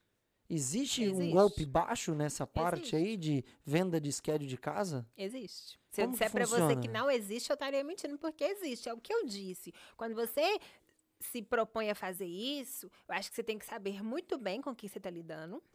E você precisa, de fato, ir naquelas casas e conhecer aqueles clientes. Porque tem pessoa que fala assim, ah, eu quero comprar um skate, mas aí ela quer trabalhar com a pessoa um mês. Ela não conhece a pessoa, ela não conhece os clientes. E aí é óbvio que é muito mais fácil de você correr o risco e perder. Exato. Uhum. Porque mesmo porque é um. Não- na verdade, não existe um contrato. Não nada, né? Não existe. existe uma E não dá garantia, pra- né? Garantia Nada. nenhuma. E não dá pra você chegar pra americano e falar assim, aqui, a fulana, ela me vendeu sua casa, agora ela quer tomar de Vendeu- Como volta. vendeu minha casa? O americano vai mandar vocês duas embora, porque isso não existe. Então, Que eu acho que a, a maior forma inteligente de você comprar um sketch, por isso que eu te disse, não existe o certo e o errado. Pode ser que pra mim deu muito certo, mas poderia ter dado errado. Só que Entendi. o meu diferencial foi o quê? Eu não comprei o primeiro sketch que eu vi. Eu trabalhei com a pessoa, eu conheci a pessoa, entende? Eu fiquei seis meses com aqueles clientes antes de assumi-los. Então, é um processo. O problema da limpeza é que as pessoas elas querem tudo assim. Elas querem 50 clientes de uma vez, elas querem limpar as próprias casas delas de um dia para o outro. E eu acho que é onde a pessoa se perde, onde a pessoa se, se embanana. Pra mim foi maravilhoso trabalhar com muitas pessoas. Eu fui helper por um ano, um ano e meio. Pra mim foi muito bom, porque o tanto de coisa que eu aprendi, eu não aprenderia se eu tivesse começado meu business sozinha. Entendi. Entende? Até porque você já chegou com bagagem, com experiência, né? Com aquela expertise, vamos dizer assim. Só que tu falou uma parada legal. Tu trabalhou com uma pessoa que você ia comprar o schedule. Uhum. Só que para você comprar o schedule dessa pessoa, você foi trabalhar com ela ou você já estava trabalhando com ela e resolveu comprar o schedule dela? Como que funcionou isso? Eu estava trabalhando com outra pessoa e buscando um sketch para comprar. Quando essa oportunidade surgiu, a minha patroa, na época atual, ela sabia da minha vontade. Acho que isso é uma coisa também importante, porque a pessoa ela enrola demais. Eu sempre fui muito sincera. Quando eu que falei assim, eu quero limpar a casa para mim. Eu continuei com a minha patroa, bonitinho, fazendo tudo certinho. Falei, olha, Derli, quando aparecer uma oportunidade, eu quero comprar as minhas Legal. casas. E o que ela disse pra mim, Mila, quando você estiver pronta, me dá duas semanas de prazo, porque eu também não posso ficar na mão. E eu falei, tudo Uhum. bem. Quando a oportunidade surgiu, eu dei pra ela um mês, pra ela bu- buscar uma Se pessoa. organizar e tal. Ajudei ela a treinar a menina que ia ficar no meu lugar. Legal. Saí e fui trabalhar com essa pessoa pra depois ter as casas dela. Ou seja, a pessoa que eu comprei o schedule, eu já fui com essa intenção. Que top. Eu, tô- eu tô entendendo o seguinte: ah, você tem várias casas. Sim. você não, existe uma segurança para aquela casa. Aquele cliente seu, ele pode cancelar para seu amigo, eu não preciso mais que limpa a minha casa. Entendeu? Então você não, tem uma, você não tem uma segurança de uma casa, né? Você não Ele pode. Você tem 20 casas, de repente 10 te ligar, ó. Não quero mais que limpa mais minha casa. pode. É meio embaçado, né, velho? I don't like more your job. Don't return É tomorrow. complicado. Pode, pode acontecer. Então, mas, então, então vocês sempre tá buscando mais cliente. Tudo sempre tá buscando mais. Mas olha, eu vou te ser muito sincera. É, você não perde assim. Uhum. Ninguém te liga assim porque acordou virado e não quer mais que limpa a sua casa. Quando virado no girar, eu quero mais ninguém pra minha casa. não. Só se riscar o fogão. É, na, pande- na pandemia. Sim. A Na pandemia, eu tinha. Na época da pandemia, eu tinha 36 funcionários Aham. e eu fui para um quadro de 8 funcionários. Uau. Mas eu não fiquei parada dormindo. O que, que eu fiz? Comecei a buscar protocolo. Como é que eu faço agora para limpar essas casas na pandemia? E consegui. Uhum. Eu- a gente ficou com oito funcionários em, em maio, junho e julho. Agosto, a minha empresa em Charlotte estava sendo uma das mais procuradas. Por quê? Porque a gente estava de portas abertas com o protocolo de Covid para limpar sua casa. Top. Uhum. Então, na verdade, enquanto as pessoas estavam tudo ali, ah, ninguém vai limpar nada, ou tudo parado, eu fui correr atrás. Tu tava se adequando. Eu tava me né? adequando à nova realidade. Entendi. Porque eu, como outras pessoas, eu pensei que aquilo era um tempo. Mas quando eu entendi que aquilo não era um tempo, que as contas Que não o tempo era esperam, longo, né? que aquilo não ia acabar assim, eu fui pro YouTube, eu comecei a pesquisar, e aí eu trouxe isso pro meu trabalho. Quando eu trouxe isso pro meu trabalho, olha, em maio a gente tinha 30, 30 e poucas funcionárias, na época da pandemia a gente foi para oito. Nesse mesmo ano, no final desse ano, a gente já tava com uns 30 e tantos de novo. Então, tipo assim, na pandemia, eu tava aqui, vim pra cá, no final eu já tava aqui de novo. Por quê? Porque eu fui buscar forma de trabalhar.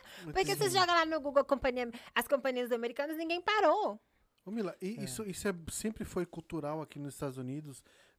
Ter pessoa, as pessoas contratar companhias para limpar a casa? Sim, Contratar? sim. Porque acho que no Brasil não tem isso, É, né? Business, business. Tem, claro que Não, tem. de pouco, né, mano? porque, porque, tipo assim, assim, você mora no Brasil, você mesmo limpa a sua casa. É que eu acho que Ah, isso é uma a realidade do Brasil Não, é eu outra, entendo, né, claro, pai? claro. Mas existe a realidade. Vamos colocar aqui, vai. Tu, tu não, mas tocou- aqui, tá- aqui também nunca foi mar de rosa. Tá, mas vamos colocar. hum, Mas comparado ao Brasil, Não, Deca, a sim, gente não, não. pode trocar um Não, por um. claro, claro. Não. Não, eu tô falando que. Vamos pegar, você vai lá no centro de São Paulo, num bairro nobre de São não, Paulo. mas sim, aí sim. Você acha que a, a- Vamos colocar. Fala um nome chique de gente rica aí. Não, Mila. Alphaville, né? Vai, Mila. eu não, gente. Você acha que a, a mulher lá que tem uma baita de uma mansão vai limpar Não, a casa claro, dela? não, Ela tem claro uma que empresa não, que, é claro limpa. que tem uma Mas empresa que que faz isso é muito- segurança, everything. Acho que isso é muito da cultura americana, né? Aham. Você tem uma babysitter, Desde sempre. você tem uma, uma house cleaning. Até porque tem as né? americanas não gostam de. Não Olha, eu falando besteira. não gosto de Segurei a língua agora. Não gosta de tomar banho, que mais? Eu ia falar isso. É Eu ia falar isso. As americanas não gostam de limpar a casa. Não, não tô generalizando, tá? Ainda bem que Toda em regra tem português. sua né? exceção, Toda né? regra tem sua exceção. Mas é verdade, os americanos não gostam de tomar banho. Né? Eles limpam com um lencinho umedecido. É, eles não gostam de, mano, trabalhar. Eles não gostam. Mas no Brasil tem muita cultura do diarista, né? Eu também. Tem é muito verdade, diarista. Ah, Verdade. sim. Agora tá levando muito isso pra lá, né? De uns Ah. anos pra cá. Tem uma empresa bem grande lá que chama Bahia Brasileira. Isso, Que é eles verdade. Uma fazem mais ou franquia, né? menos. Uma franquia. Uma franquia. Que eles fazem mais ou Lá no menos o estilo Brasa? americano lá no é, uma Brasil. Como que é o nome? Maria Brasileira. Maria Brasileira. Quer pa- patrocinar os Brabos podcast? Patrocina. Ô Mila, deixa eu te fazer uma pergunta. Sim. Na parte de empreendedorismo, Aham. né? Falando de franquia, falando da sua empresa que tu tá em Miami, né? Na Carolina do Norte, é isso? Isso, Charlotte. Isso da Carolina. Charlotte. Olha que chique. Charlotte. né? Charlotte. Vamos se dizer que Johnny Uhum. tem um dinheiro para gastar e quer comprar ah, uma empresa. É só dizer mesmo que não tenho. Fica tranquilo, meu chefe, porque eu não tenho dinheiro para fazer isso. É, e aí, a pessoa quer ter o contato da Mila e trazer a mesma pegada que a Mila tem na Flórida e na Calori- Cal- Carolina do Norte aqui para Massachusetts. Tu faria um, um, como que eu posso falar, uma, uma parada aqui em Massachusetts e traria todo esse conteúdo que tu tem sobre limpar casa, empreendedorismo, empresa, traria para cá e ajudaria essa pessoa a criar um business aqui e Sim. racharia os lucros? Sim. É uma possibilidade para você. Eu tenho planejamentos para franquear. Né? Acredito aí que para o próximo ano, no próximo ano máximo, eu tenho esse projeto. Já estou trabalhando nele. Mas o que você disse não é uma coisa que eu não faria. Acho que portas que são boas para ambos, a gente pode estar Ah, sempre sim. conversando. Tá virando Mas vai eu ver, uma faria. É startup, porque né? o, como que é o nome? O Garage 350, Aham. o Guilherme, Uhum. ele tem uma empresa aqui em Massachusetts que ele transporta carro. Uhum. Achei muito inteligente ele.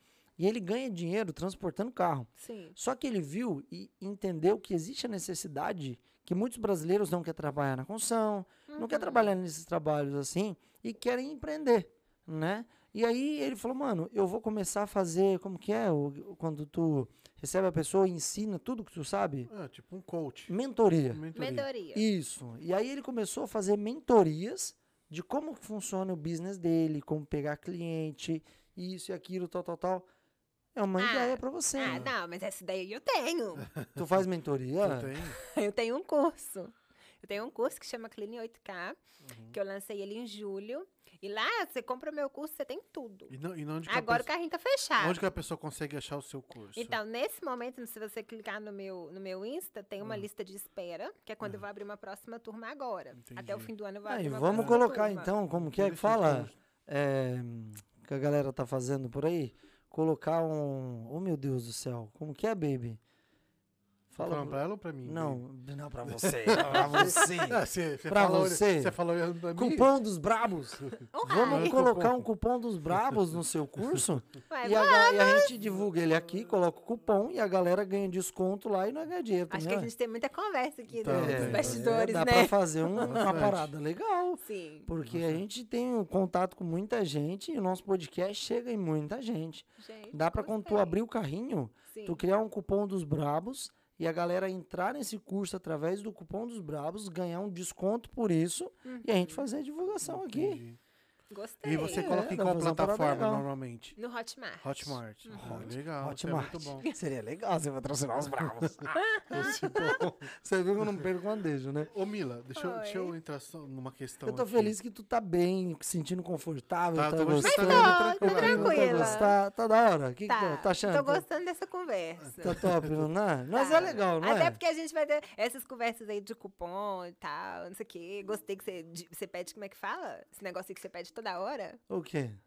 Não sei quem me patrocina. Ah, é. lógico, Tem tem, que ter. já- Já tô aprendendo aqui É, com você, ó. Tem que ter. Você sabia que a gente tem um custo muito alto com o podcast? E às vezes a galera que tá nos assistindo nem faz ideia do esforço que a gente faz pra estar aqui ao Eu vivo. sou uma dessas. Meu, é muito doido. A gente tem um custo muito alto. Então, a galera que nos patrocina, Marão, a galera que nos apoia, tipo Boston Busca, a galera que patrocina CNN, Ludo Gardini, meu, ajuda a gente a fazer tudo isso acontecer. Eles acreditaram no nosso É trabalho. um gasto de mais de 1.500 dólares por mês, só com podcast. por então, tipo baixo. assim, é Muito legal, baixo. né? É. Porque às vezes a gente vê. Isso acontece muito na limpeza, né? Aham. Porque as pessoas veem assim. Ah, é empreendedor, ah, fez milhões, ah, fez não sei o quê. Mas as pessoas não entendem da onde que você começou, né? Exato. Aquilo, Exatamente. seu, Não, só vê agora, né? né? É muito Claro legal. que, na verdade, aquele negócio, é, a pessoa te apoia, quem te apoia agora, na verdade, só quer pegar sua carona, né? Ah, Treta UEC já mandou aqui, ó. Tá tudo ótimo. Treta, tem assunto pro você, hein? Nós falou de venda de schedule. Eu conheci o Treta. Teve Você uma, conhece? teve uma seguidora que. Não, uma seguidora deles, né? Mas uma pessoa que limpa a casa. Que falou na época que você. que eu- a minha matéria saiu na Record. E Aham. aí a Record ela puxou esse assunto lá no Brasil, que a minha empresa tinha faturado mais de um milhão de dólares, eles jogaram em reais, Sim. mais de 5 milhões, É que blá, blá, eles blá. vão aumentar, lógico. Exato. E aí teve uma pessoa que disse que, ah, é, ela ganha isso ou ganhou isso, não sei, porque ela empreende, mas essa não é a realidade dos brasileiros aqui, blá, blá, blá. E aí eu nunca fui assim de, né, responder. Toma lá da cá. Não, isso não é meu estilo. eu Então também pouco eu fiz. não. Ai, eu também não. não sou disso. E tão, pou- e tão pouco eu fiz dessa vez. Mas, quando essa moça falou isso, foi muito legal. Porque eu trouxe o gancho de que a minha intenção, desde que, que eu fui pra internet, não foi pra pessoa assim, olha, eu fiz milhões. A minha intenção foi o quê? Ensinar a pessoa aquele passo a passo que hoje você é uma house cleaner. Eu já estive no seu lugar. Aham. Como é que você faz o caminho, a trajetória, pra você chegar até onde eu cheguei? Porque Você não tá é difícil. Você tá Sim. mostrando que é possível. Exatamente. Você chegou e outra Foi quando eu conheci o, o pessoal do Treta, que aí eles Uhum. repostaram, colocaram lá, foi muito É legal. Isso aí. Você, quem que será o administrador do Treta? Então, eu falei, eu falei Mas com... vocês não conhecem? Não, Quem conhece? Não, eles, ninguém Quem são, conhece, né? que a gente falou... eles são tipo aquela série que tá bombando na Netflix dos mascarados, Eles ninguém sabe quem falaram, tá por trás. eles falaram que quando ele chega a bater 20 mil, alguém deles ia, ia, ser, ia ser representado aqui nos Bravos Como assim, Podcast. 20 mil? Gente, Bater que 20 mil pessoas, 20 mil K no, no, No no YouTube. Insta. 20 mil no Insta? É, Ah, Então vocês vocês vão perto. voltar aqui mês que vem. estão perto. Vocês cuidam. Vocês vão ter que vir, hein? Vocês cuidam. Ei, Mila, vou entrar só Ah. uma questão. Ah, a gente tá vendo que hoje aqui, tanto a parte de construção civil, ou outras lojas também, acho que a parte de, de limpeza tá com baixa. Tem muita demanda, muito Uhum. trabalho e poucas pessoas para trabalhar. Acho que tá fal- fal- Mão pre- de obra, né? faltando mão de obra, né? E também tem a questão daquelas pessoas que estão chegando agora já estão exigindo um valor já para trabalhar. Você já, chegou, já, Exatamente. já acabou lidando com isso? Já... Sim, olha, já lidei e lido com isso todos os dias. Aham. Mas é o que eu falo. Eu acho que a pessoa fica muito focada só em brasileiros. Uhum. A minha empresa hoje não é formada só por brasileiros. Eu tenho gente do México, é Guatemala, Honduras, El Salvador. Uhum. Eu acho que a primeira coisa que a pessoa tem que tirar da mente é essa coisa da nacionalidade. Quando você precisa de um funcionário, você não precisa de onde ele veio, Uhum. propriamente dito. Você precisa de uma pessoa que aceite as normas da sua empresa e que faça aquilo que você quer. Que siga o padrão, É, né? Que siga o padrão da São sua normas, empresa. né? Normas. Então, eu não sofro tanto com isso Uhum. porque eu não tenho essa mentalidade. Ah, só tem que ser brasileiro, tem que ser brasileiro. Não. Tá aberto. Tem Então, que ser para quem quer A pessoa, a trabalhar. pessoa, ela chega na sua empresa, ela tem uma cartilha, Exato. ela tem um, uma, umas Ela regras pra um seguir. treinamento, tudo bonitinho. Entendi. Então, não- eu, pode Agora- ser chino. Se você quer, quer limpar a casa, chino. Aham. Aqui, Tá te aqui, ó. Chinese. Falou. Então que ter- Resumindo, ela falou assim: limpei a mesa. É. Deixa eu te perguntar uma coisa. Ah, Existe ah, uma. Como que eu posso falar? Ahn, uma nacionalidade que trabalha melhor que a outra. Por exemplo, na construção, os hispanos é embaçado No no trampo. rufo, né? Eles são embaçados nos Qualquer trampos. lugar, qualquer coisa. embaçado de ruim ou de bom? De Não, bom, de bom. os hispanos pra trabalhar, ninguém segura eles não. Os bichos é top, brabo demais. Brasileiro também é bom. Americano hum, hum, ah, é bom. Na limpeza. Como que funciona? Tem isso também ou não? Olha, eu, go- eu gosto muito do público hispano porque, além deles eh, aprenderem um serviço, fazer um bom trabalho, eles são mais flexíveis. Então, se você chega ali com um padrão do que tem que ser feito, eles são mais aceitáveis. o brasileiro, eu já recebi brasileira de dizer assim: eu não uso uniforme. Aí você fala, então você não trabalha aqui. Então, É já tipo então- isso. Então. Ah, Pronto. Entende? Então, eu acho que o hispano, ele é mais. ah, como é que eu posso dizer? Ele é mais fiel, Aham. sabe? Eu tenho Eu tenho todo tipo, mas eu Verdade, tenho é- gente que trabalha comigo há 10 anos. A minha pode. gerente, a minha Aham. braço direito, essa menina tá comigo quando eu comecei. E ela é uma hispana. Aham. Então eu acho a que sua não... gerente é uma hispana? É uma hispana. Ó, é o nome dela? Carmen. Carmen. Prazer ter lá cá. Então, eu, assim, eu acho que tem, mas falando do brasileiro e do hispano, acho que os dois públicos são muito bons quando o termo é serviço, é trabalhar. Mas eu acho que o hispano hoje em dia ele é um pouco mais flexível. E existe brasileiro também que é. Em Miami mesmo eu tô tendo mais contato, assim, com a Helper, porque Charlotte eu não tenho tanto quanto antes. Mas em Miami eu tenho trabalhado com algumas brasileiras que têm se saído muito bem. Então, eu acho que a pessoa também, você tem que estar sempre procurando. Eu A não que- paro de procurar nunca. A questão de dias para limpeza é sempre de segunda a sexta ou de final de semana também? Normalmente de segunda a sexta. Aham. Mas de vez em quando, quando tem, a gente faz um sábado também. Domingo, olha, muito, muito difícil. Difícil, Só se né? for uma coisa assim muito né, extraordinária, mas normalmente eu não faço. Milan, entrando um pouquinho na sua vida pessoal, que eu sou meio curioso. Eu tô vendo. Eu sou curioso demais da conta. Brincadeiras à parte, entrando na sua vida pessoal, a gente falou um pouquinho agora do seu trabalho, de como você empreendeu nos Estados Unidos, né? Toda essa história que é muito top, você receber brasileiros aqui que deram certo. História de vida de pessoas que vieram do Brasil, foram para Miami, comeu pastel a semana inteira, Quem que será essa? né? Aquela coisa sem Garota falar pastel. inglês né? Foi para New Hampshire, passou frio, ficou um mês trabalhando lá, 300 dólares ganhou só. E hoje saiu na Record, né? Como uma das brasileiras destaque aí dos Estados Unidos na parte de empreendedorismo. É top isso. Mas conta um pouquinho para mim o seguinte. Tu veio pra cá solteira, né? Você falou que veio solteira, comeu pastelzinho sozinha, triste, chorou, porque tava sozinha, DK. Não foi por causa do pastel, porque ela tá sozinha. Não Se tinha sentiu- ninguém pra se repartir o pastel e solitária. abrir aquele queijinho assim junto, cada um ficar comendo metade do queijo. Como que foi você conhecer o seu esposo, né? Porque tu é casada, tu tem filhos, não tem filhos. Conta um pouquinho de você, do seu íntimo, né? Olha, quando eu cheguei, coisa de dois, três meses, eu conheci meu esposo, o Léo, e a gente se conheceu em Canérica. De lá a gente mudou pra Carolina do Norte, estamos casados há 13 anos. 13 anos. Isso. Filho, assim, não é uma coisa ainda que a gente pensa em ter. Tu né? não tem filho? Não, não tenho filho. Quer dizer, tem um de quatro patas, se valer. Aham. Vale, eu tenho um também ali. Então eu tenho. O seu é cachorro ou gato? Meu cachorrinho. É o meu também. Eu adotei um gato, mas veio acho que o espírito do cachorro no gato. Porque, pelo amor de Deus, que gato. Então, assim, basicamente, assim, do- né, da minha vida pessoal, é, é isso. tu não É. pensa ter filho? Olha, eu vou te ser muito sincera, não. Atualmente, não. Pode ser que mude, né, adiante. Não tô dizendo que vai ser assim, vou morrer assim. Mas Aham. atualmente não é uma coisa que passa E o na seu, o seu cabeça. marido, ele trabalha junto contigo na empresa? Não, ele trabalha com construção civil, ele faz Entendi. remodelação de casas. Entendi. Ele tem business dele, né? De sucesso também. Hoje em dia ele compra e revende, faz remodelação, faz Léo. Como que é o nome do Léo? business dele? Ai, meu Deus. Eu- LJ Flory. Não, É. o que é LJ Flory? LJ. LJ Remodelação. É o É o Day Remodelation. É isso? Remodelation? É Demolition? Patrocina bravos.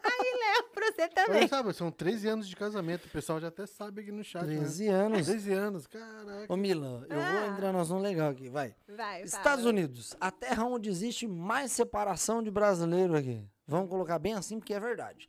O povo vem casado pra cá, chega aqui e separa, né? Tu tá 13 anos casada. Eu tô dois anos com a Jessie, graças a ela, não a mim, porque senão eu já tinha, né?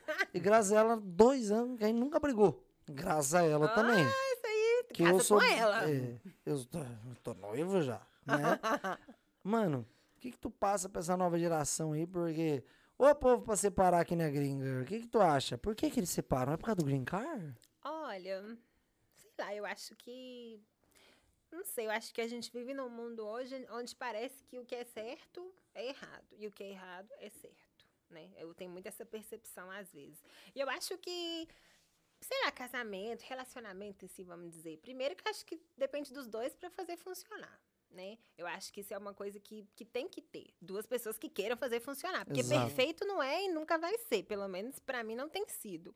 Mas eu acho que é a persistência. Você ouviu essa, né, forma. Léo? Você ouviu essa, né? Ela falou que não é. Ó. Porque é verdade, né? Você precisa remodelar também algumas outras coisas, não só casas, entendeu?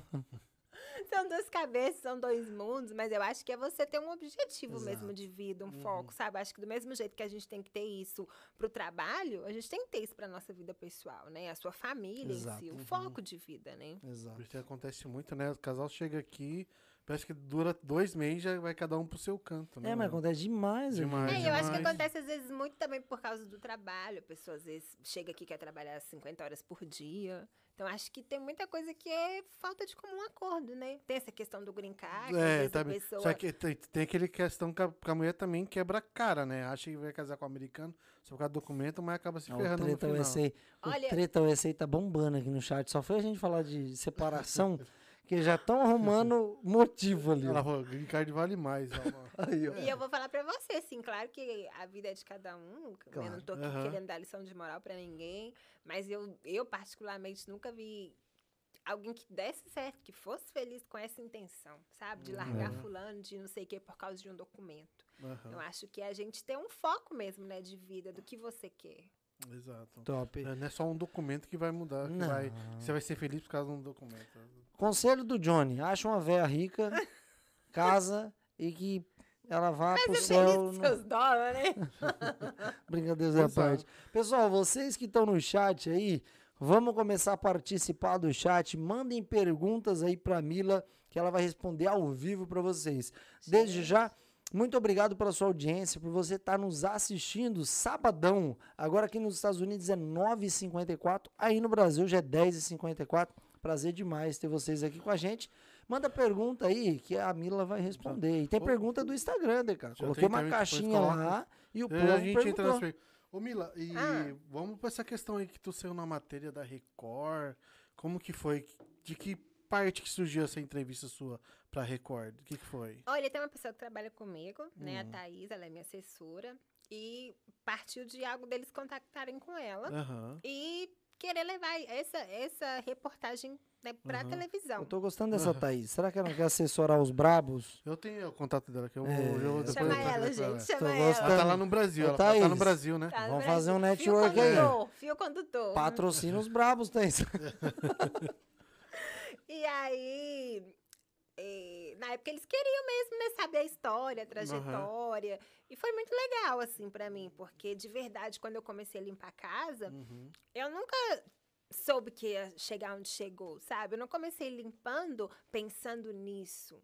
Foi mesmo uma coisa muito de coincidência, sabe? Eu sempre, no meu trabalho, eu gostava de dar o meu melhor até hoje, sabe? Sou muito ali, eu quero estar em cima, eu quero ver, eu quero entender, se precisar de trabalhar, enfim. E aí, quando a Record me chamou mesmo para fazer essa entrevista, eu fiquei muito feliz, porque você vê o reconhecimento né, do seu trabalho. Você consegue ver exatamente. que, tipo assim, de uma forma justa, sabe? Sem precisar de, sei lá, de pisar nas pessoas ou de querer que- mostrar, olha, eu sou a dona de uma empresa assim, assim. Você, acho que você conseguir esse sucesso de uma forma justa, honesta, eu acho que Legal. é o que me traz mais satisfação, sabe? É, Assim, de- mas, então, tu, tipo, tipo, tu tá explanando tudo isso da sua superação, do que você conseguir, ainda tem existe aquela pessoa que aparece pra falar alguma coisa de você, falar que ah, é fácil agora, mas essa não é a realidade do brasileiro, entendeu? Sim. Isso é complicado, hein, meu? Se lidar com esse tipo de. Olha, de é complicado, acontece muito, mas eu sou muito sincera, eu nunca me, eu não me deixo muito envolver com essas questões, sabe? Aham. Eu assim, eu, eu faço o que eu tenho que fazer, Exato. sabe? Se você quer pensar o que você pensa, é Aham. seu problema, não é o meu problema. Exato. Né? Eu acho que a É. grande questão é, a galera tem que olhar pessoas que deram certo e Uh, se espelhar perfeito, nessas pessoas, Um espelho, né? Eu tenho pessoas que me inspiram aqui em Massachusetts, que deram certo. Eu tenho a Renio, que eu me inspiro no Renio, Uhum. porque é um cara que ele trabalhou vendendo carro para uma empresa aqui no- eh, em Boston, e hoje ele tem a própria empresa dele, tem o próprio dealer dele, né? E eu me inspiro na Renio, a Renio é brabo. Até, então, tipo assim, ele teve pouco tempo nos Estados Unidos e em pouco tempo ele fez muita coisa. Entendeu? A Renner é dono do Boston Busca, que tá aparecendo aqui na tela agora, que é um dos nossos parceiros aqui. E, meu, a história dele é top. Eu tenho o meu boss, Jonatas Barcelos, que é um dos maiores empresários na parte de construção civil. Então tem várias histórias, já esteve aqui com a gente também, contou sua história. Então, várias pessoas top, sabe, que a gente pode olhar e aprender com elas. Eu acho que a grande questão é isso, você ter humildade de saber, pô, essa pessoa chegou lá, como que ela chegou lá? Então eu vou estudar a história dela e vou aprender algo Não, com ela. a Nanda entende? mais história é que agora ela tá, lançou um curso, né, meu? É. Mostrando os caminhos pra você chegar, né? Exatamente. Esse- Meu curso ele te dá o passo a passo todo, O sabe? que, que é o curso? Tipo um curso de house clean. O que, que tem no Olha, curso? são tre- tem três ou quatro módulos, não me lembro direito. Mas Hum. eu sei que o primeiro módulo é toda essa parte empresarial sobre o seguro, sobre contratação, Ok. sobre você captar novos clientes, métodos, aonde buscar. A segunda parte é realmente eu limpando. Eu limpo, eu ensino, eu mostro o que, que você usa, o produto, para que, que serve, aonde que você vai usar aquilo. Cara, isso não é qualquer um que faz isso aqui, não, bicho. É massa, hein? Mostrar o caminho Sim, das eu, pedras. Eu mostro tudo. E diari- não só no meu curso. Aham. Se você entrar aí no meu Insta, diariamente, meus destaques, eu ensino tudo. Porque, assim, cara, de verdade, foi uma coisa que eu não tive lá no início. Sabe o que, que as pessoas falavam comigo? Que não dá certo. Eu queria Aham. pôr cartãozinho no meu box pra começar. Ah, isso não dá certo. Só negatividade, só nada funciona. E, e eu nunca fui assim. As pessoas falavam comigo assim: olha, cartão não dá certo. Eu coloquei 100 mil cartões. E eu consegui três schedules colocando cartão em meu box. Eu nunca fui. Você virar pra mim e falar assim que agora, Mila, seu curso não vai dar certo. Ah, tá bom. É sua opinião. Eu nunca fui Exato. de ficar muito preocupada com o que as pessoas falam. Se eu acredito naquilo que eu, que eu quero fazer, eu vou em frente. Acabou. Eu acho que a única pessoa no mundo, às vezes, que, que pode. que me para se Deus falar, você não vai fazer isso, minha filha. Ou se Léo discordar de alguma coisa. Mas eu, Jamile, se eu pôr uma coisa na cabeça, é muito difícil eu tirar aquilo de mim. E quando eu fui para Miami, foi quando me deu a ideia do curso. Porque eu fiquei com mais tempo, porque quando eu morava na, na Carolina do Norte, eu, eu ia para a empresa todos os dias, eu trabalhava todos os dias, eu estava ali. E gerenciar de longe me deu mais liberdade de tempo. E eu não quis ficar parada. Eu falei, gente, eu vou fazer um curso. Eu vou ensinar para essas pessoas como é que elas podem fazer disso uma empresa, um business, business, uma né? coisa que, que dá dinheiro, porque a limpeza ela dá dinheiro. Legal. Entende? Aham. Falar para você que limpeza não dá dinheiro é uma baita de uma mentira. Mas se você souber administrar aquilo, ela te dá muito mais. O Exato. retorno é muito maior, É. né? Ó, tu tá 13, há 13 anos tu tá aqui na América? É, Tá. fe- Vai fazer 14, Bom, né? é, 2007. aham, no começo tu disse que foi bem difícil. Uhum. Ah, eu quero entrar numa questão aqui que a gente sempre conversa com bastante helper. Você já pegou alguma coisa que o americano deixa ali na calçada? Tipo, Já, já levou pra tua casa? já. Famoso lixo, né, que falam. Olha, meu primeiro apartamento, a gente montou ele com muita coisa do lixo. E eu lembro nightstand do quarto, muita coisa, assim.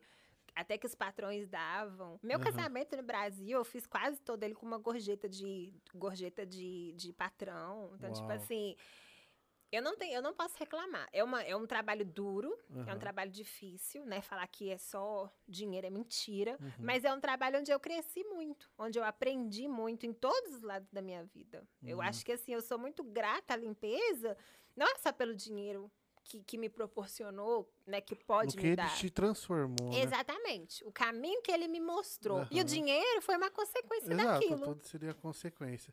E 13 anos aqui nos Estados Unidos, tu sente falta do Brasil? Tu já chegou a ir pro Brasil nesse Já. período já? Olha, assim, eu vou, né, sei lá, às vezes duas, Aham. três vezes no ano, e eu vou te ser muito sincera. Eu gosto do Brasil, mas eu não consigo me imaginar morando no Brasil. Tá. E quando você foi, você ficou quanto tempo? Olha, a primeira vez eu fiquei um mês. Um mês. Um mês. Depois de. Eu voltei ao Brasil depois de quatro anos que eu tava aqui. Ah, depois, depois de quatro anos você voltou, Isso. foi lá, passeou e retornou aqui para os Estados Unidos depois não voltou mais. Tu não moraria no Não, eu Brasil? sou americana. Aham. Hoje em dia eu Tu não tenho uma moraria no. Brasil? Ah, não, não, tudo bem. Mas aí você, hoje você não acostuma, que nem ele tá falando, você não acostumaria mais no Brasil. Eu vou, mas eu vou assim, a passeio. Aham. Nunca fui ao Brasil pra morar Hum, depois que eu vim para os Estados Unidos. Aham. E assim, de verdade, eu não, não consigo me imaginar morando lá. É porque, Ah, mas tá- mano, tá, cê- em Miami, né, é, parça? Tá em Miami. Tá né? conversando com ela. Acabou, esquece. Acho que isso ajuda também, né? Tá falando com ela isso no carro. É um, é Ela um, falou, E o que, que é eu te um- disse? é um Brasil ela falou que desenvolvido, eu- né? Ela falou que eu odeio o Brasil, não quer pisar lá mais. Não, não, não, não, não. Falei isso não. Ó, tá vendo aí, ó? Vai pro corte, hein? Mila ode... Não. Não, gente, falei isso não. Mila falou que tem medo de andar no Brasil, porque lá Meu tem Deus. assalto e o Lula tá solto. Piorou. Ô, Mila, Ah. antes da gente encerrar, eu queria ouvir um pouquinho de você o seguinte.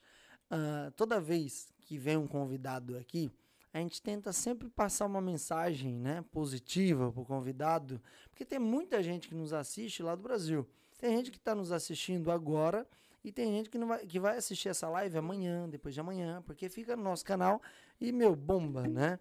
E a gente vai fazer corte, vai pro Instagram, vai pro Treta USA, vai pra tudo que é lugar, né? Ah, E é legal. E a gente tenta sempre eh, trazer uma mensagem positiva pra galera, pra mostrar pra elas que é possível, né? Uma mensagem do coração, uma mensagem de Deus e tal. O que, que tu passa pras meninas aqui dos Estados Unidos que tá começando a trajetória delas? O que, que tu passa pras meninas que acompanham o seu trabalho, te seguem no seu Instagram, que estão lá no Brasil e que têm o sonho de vir para os Estados Unidos? O que, que tu passa de mensagem aí pra elas pra falar, meu, vai conseguir, tal, tal, tal? Uma mensaginha da Mila do coração aí. Eu acho que a primeira coisa delas é a humildade. Uhum. Eu acho que quando você é uma pessoa humilde, você abre portas que você nem imagina. Então, primeira coisa, humildade, paciência, porque você começar qualquer coisa na vida exige paciência. Exato. E foco, dedicação. E acho que mais que tudo é aquela coisa, você fazer o bem sem olhar a quem. Sabe? É uma coisa que eu carrego muito comigo desde o início e eu vou, assim, morrer com isso. Eu sou o tipo de pessoa que eu faço bem todo momento que eu tenho chance. Não é que eu sou boazinha, mas eu não sou aquela pessoa, tipo assim, de revidar, sabe? De, ah, você fez isso, eu faço aquilo. Eu acho que isso não funciona. Então, se a pessoa tem um foco, um objetivo, eu acho que você tem que estar sempre assim. Essa coisa de você ficar desviando, olhando para os lados, você perde muito tempo. Uhum. Ouvindo pessoas que não vai te agregar. ou, é, dando atenção para aquilo que não vai te ajudar. Então, acho que é isso. Se eu posso deixar uma mensagem, é tenha humildade, paciência, foco, acredite em você, sabe? Pode ser que ninguém acredita, mas se você acredita, já bastou. Você precisa de que você acredite em você. E você fazer aquilo todos os dias, sabe? Ah, como é que eu falo? O sucesso, assim, profissional, ele vem, não é da noite pro dia. Não é você acordar hoje, amanhã eu quero ser dona de uma empresa de 50 mil clientes. Não é assim. Você precisa de paciência, você precisa de perseverança. A Mila de hoje, se você colocasse essa empresa na minha mão quando eu tinha meus 20 e poucos anos, eu não saberia lidar com isso. Uhum. Entende? Agora, hoje eu sei lidar com isso por tudo que eu passei. Por todos os problemas, todas as tristezas, todos os estresses. Quantas vezes eu chorei e quis jogar pro alto? Então, o que as pessoas passam hoje e sentem nesse sentido, eu passei um dia. E a forma que eu descobri foi essa. Pra mim, a humildade, a paciência, a perseverança. E, acima de tudo, você colocar Deus na sua vida. Exato. E quando eu falo de Deus, não é você ter uma igreja, uma, uma, uma religios- religiosidade. Eu acho que você ter um contato com Deus, uma experiência com Deus, vai muito mais que isso. É você, de fato, obedecer a Deus. E ler a Bíblia, cara. Eu acho que a Bíblia, pra mim, ela é um manual de vida. Ali você encontra de trabalho, de casamento, de personalidade, de como ser pro próximo. E o que, que é Deus? Amar você assim como você amou o próximo. E o que é isso, de fato, na prática? Tá tudo na Bíblia. Então, se eu posso deixar um conselho, é esse. Não fica olhando para os lados, sabe? Se inspire em pessoas, mas tenha a sua essência. Tenha aquilo que você quer. E eu me encontrei em Deus, sabe? Eu fui uma pessoa assim que eu sofri muito, né? Minha mãe, ela me abandonou quando ainda criança, eu fui criada pelo meu pai pela minha avó. Eu- o meu pai, ele sofreu a, a minha infância toda com alcoolismo. É, muitas coisas que, se eu for olhar para trás, me fizeram desistir. Bom, Com 20 e poucos anos eu tentei o suicídio, porque eu pensava assim, não tem jeito para mim. isso aqui nos Estados Aqui nos Unidos? Estados Unidos, já com trabalho, casada, mas existia um vazio em mim que nada me preencheu.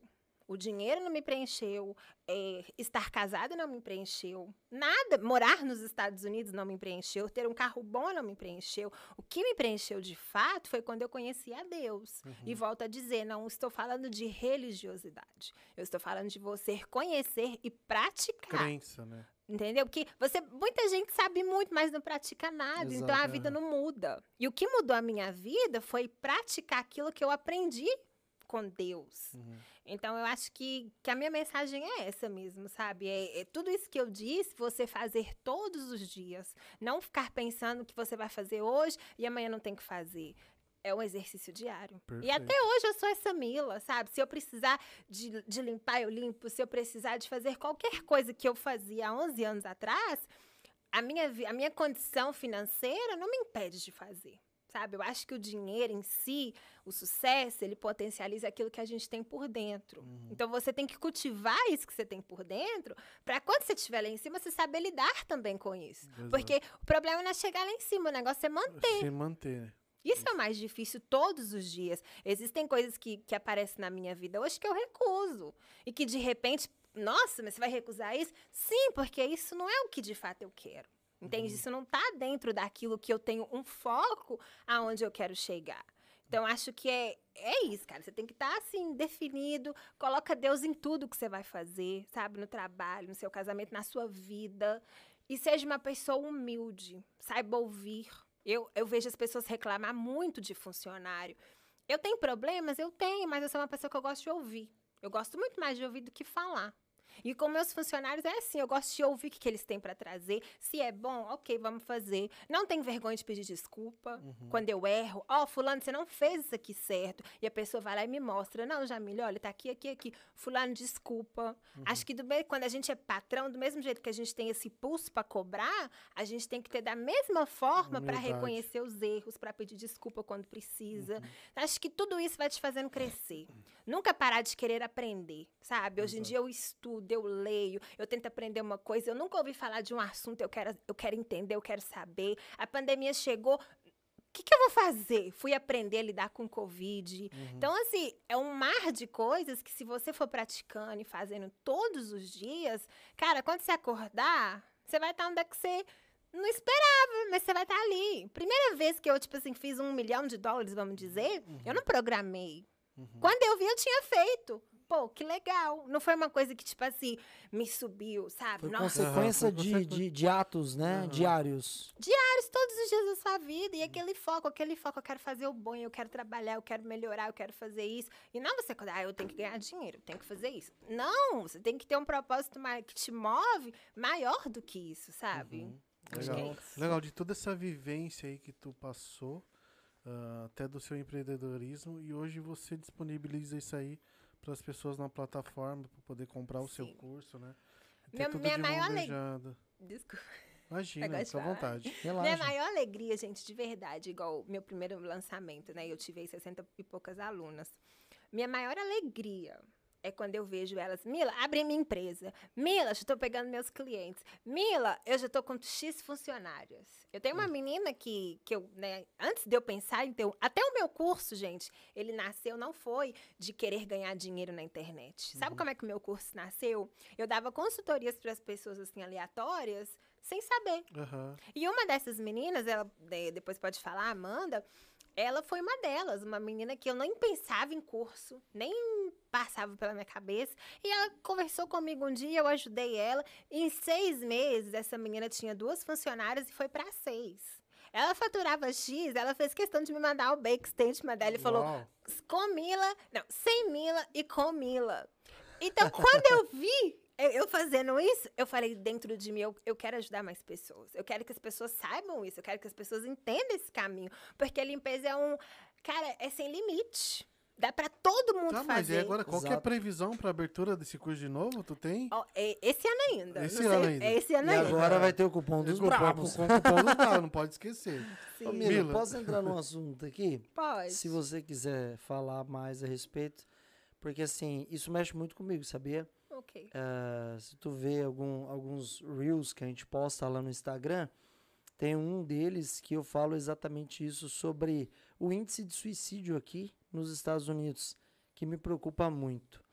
E tem até uma fala minha lá que eu falo assim que a como que eu falo? Que a solução para isso é Cristo. Sim. A solução, eu uso bem essa fala. A solução tem nome, né? E a solução é um caminho, e o caminho é Cristo. E é interessante tu abrir isso pra gente aqui, Sim. porque é um assunto muito delicado e que muitas pessoas não falam. E que tá eh, na cabeça de muitos brasileiros aqui nos Estados Unidos. O índice de suicídio entre os brasileiros aqui é enorme. E como você acabou de mencionar, tu, tu era casada, tu estava bem, morava nos Estados Unidos, e mesmo assim tu tentou isso Sim. né? Talvez ah, algumas pessoas nem entendam que estão entrando em depressão porque elas nunca passaram por isso e elas nem sabem que elas estão nessa fase. Como que foi isso para você? Se tu se sentiu confortável de, de falar, porque eu acho que talvez tu pode ajudar algumas pessoas mencionando isso, né? O que, que tu sentia? Como que foi isso para você antes do ato e tal? E como que foi o ato? Não sei se teve o ato ou não. Explica um pouquinho pra gente. Olha, foi um momento da minha vida que eu tava sentindo muita depressão, sabe? Tudo come... tudo parecia ruim. Aquela pessoa que já acorda reclamando. Aquela pessoa que faz sol, faz chuva, tá reclamando. E foi devido a várias situações na minha família, no meu casamento, várias situações que foram acontecendo e que eu fui, tipo, meio que guardando, levando aquilo dentro de mim até que chegou uma hora que, bum, explodiu. E a minha explosão foi essa, tentar morrer, porque eu pensava assim, Cara, se eu morrer, acabou o sofrimento. Né? Não vou sofrer por causa do fulano, não vou sofrer por causa do ciclano, então eu vou me matar. E foi nesse período. Eu, eu fiquei mais ou menos uns quase um ano dessa forma. Não queria sair de casa, depressiva. Até que um dia eu cheguei do trabalho e aí eu fiz um monte de. Eu tava sentada assim, tirei o tênis e comecei a fazer um, um nó com, os- com, com o cadarço do meu tênis. Fui fazendo nó, fui fazendo nó, fui fazendo nó. Quando eu vi, eu coloquei no meu pescoço. Caramba. E aí eu já, assim, bem asfixia- asfixiada, comecei meio que me rebater. Foi quando meu esposo abriu o closet. E eu tava no nosso quarto, no closet, fazendo isso. E ali, nem ele, ninguém entendeu, nem ele, nem eu, quando eu caí na real. Porque eu falei, poxa vida, olha onde eu tava fazendo. E foi tudo pensamentos que eu fui alimentando. Eu não acordei um dia e falei, hoje eu vou me matar. Eu fui alimentando. Como é que eu faço? Acho que, se eu, acho que se eu pular na frente de um carro vai ser mais fácil. Acho que se eu tomar uma cartela de remédio vai ser mais fácil. Acho que se eu amarrar uma corda no meu pescoço vai ser mais fácil. Então foram pensamentos que eu fui alimentando na minha cabeça, de pensamentos do, do diabo, desculpa a palavra, que quando eu vi eu estava fazendo um ato. Ali, eu já ia na igreja, eu frequentava a igreja, mas eu nunca tinha me entregado. Por isso que eu falo que é muito diferente você ir numa igreja, você ser uma pessoa religiosa e você se entregar para Deus. Então, quando eu me vi naquele cenário, eu falei, parece que me despertou. O suicídio na minha vida, desculpa eu te falar isso, mas para mim foi muito bom. Porque ali eu falei, eu não sou nada sem Deus. Eu posso estar nos Estados Unidos, eu posso estar casada, eu posso ganhar dinheiro, eu posso fazer o que for. Se eu não tiver Deus, de nada vai adiantar. É porque o ato, Aham. o ato do, do, do- do- da tentativa, ele não foi concretizado. Então, automaticamente, tu teve uma segunda chance. Na verdade, eu tive duas chances, porque depois disso eu tentei de novo com remédio. E foi quando eu passei muito mal. E foi quando eu realmente me entreguei para Deus. E aí, graças a Deus, uma nova pessoa nasceu. Mas foi fruto disso. Eu- ou seja, eu- graças a Deus, eu tive duas oportunidades. E às vezes as pessoas não têm. Cara, mas o que É. passa. É isso que eu quero entender, sabe? Esse feeling eu Sim. quero ter. Tipo, do que passou na hora que você foi fazer aquilo. Tipo, vou tomar um remédio e eu vou tentar matar. O que que passou? Ou não passava nada? Como que é? No momento do ato não passava nada.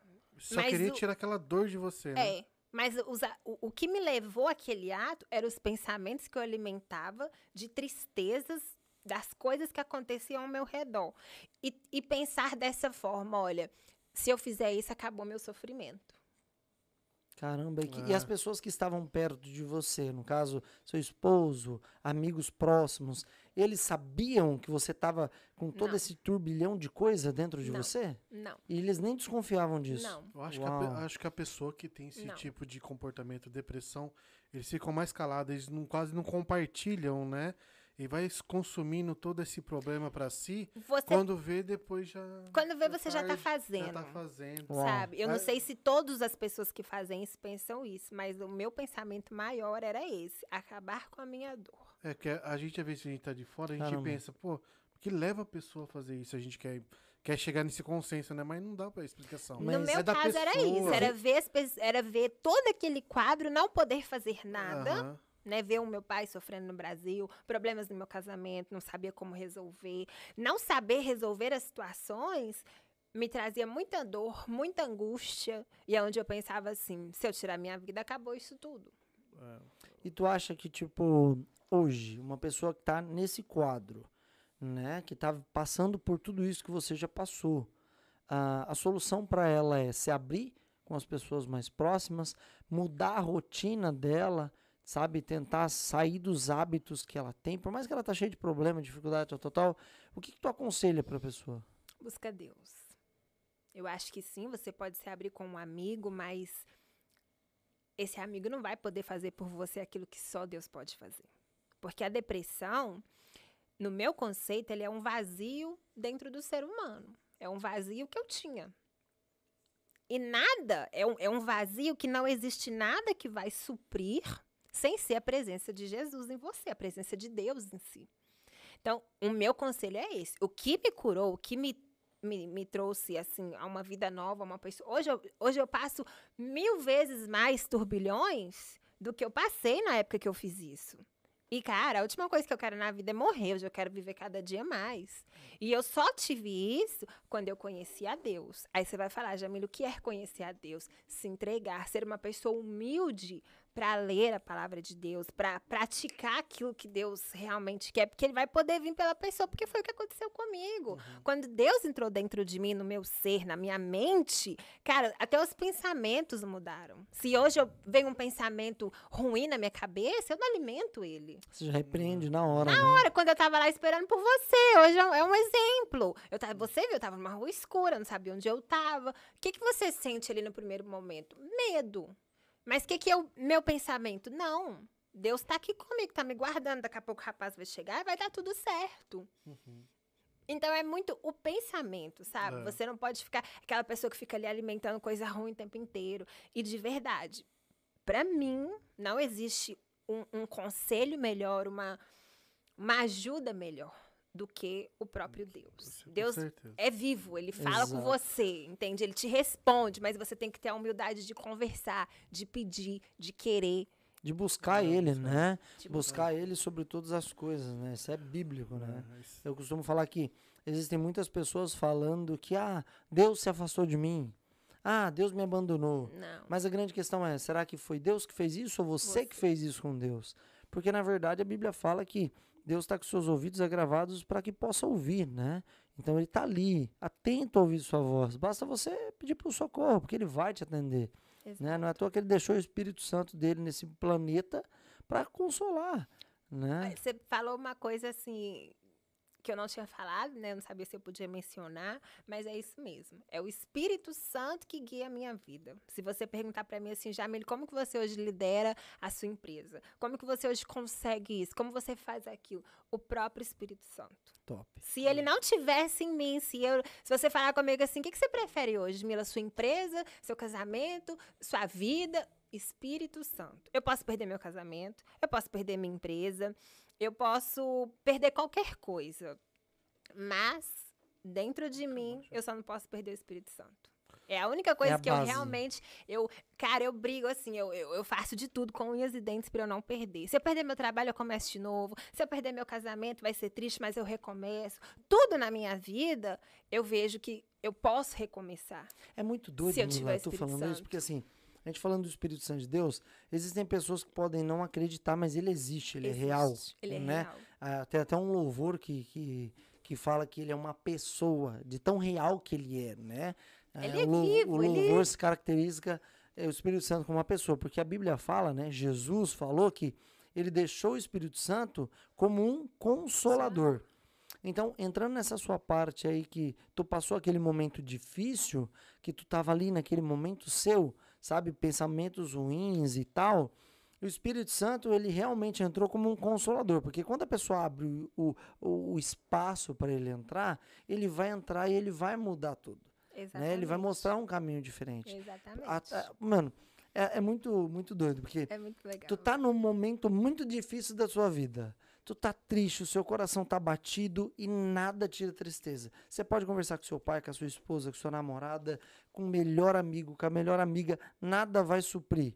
Só que quando tu se entrega, coloca teu joelho no chão e ora, sabe, e chora, se entrega de coração, você vai derramar toda a tua lágrima, vai entregar tudo aquele peso que tá dentro de você para ele e no final vai vir um alívio sobre você tão grande assim, ó.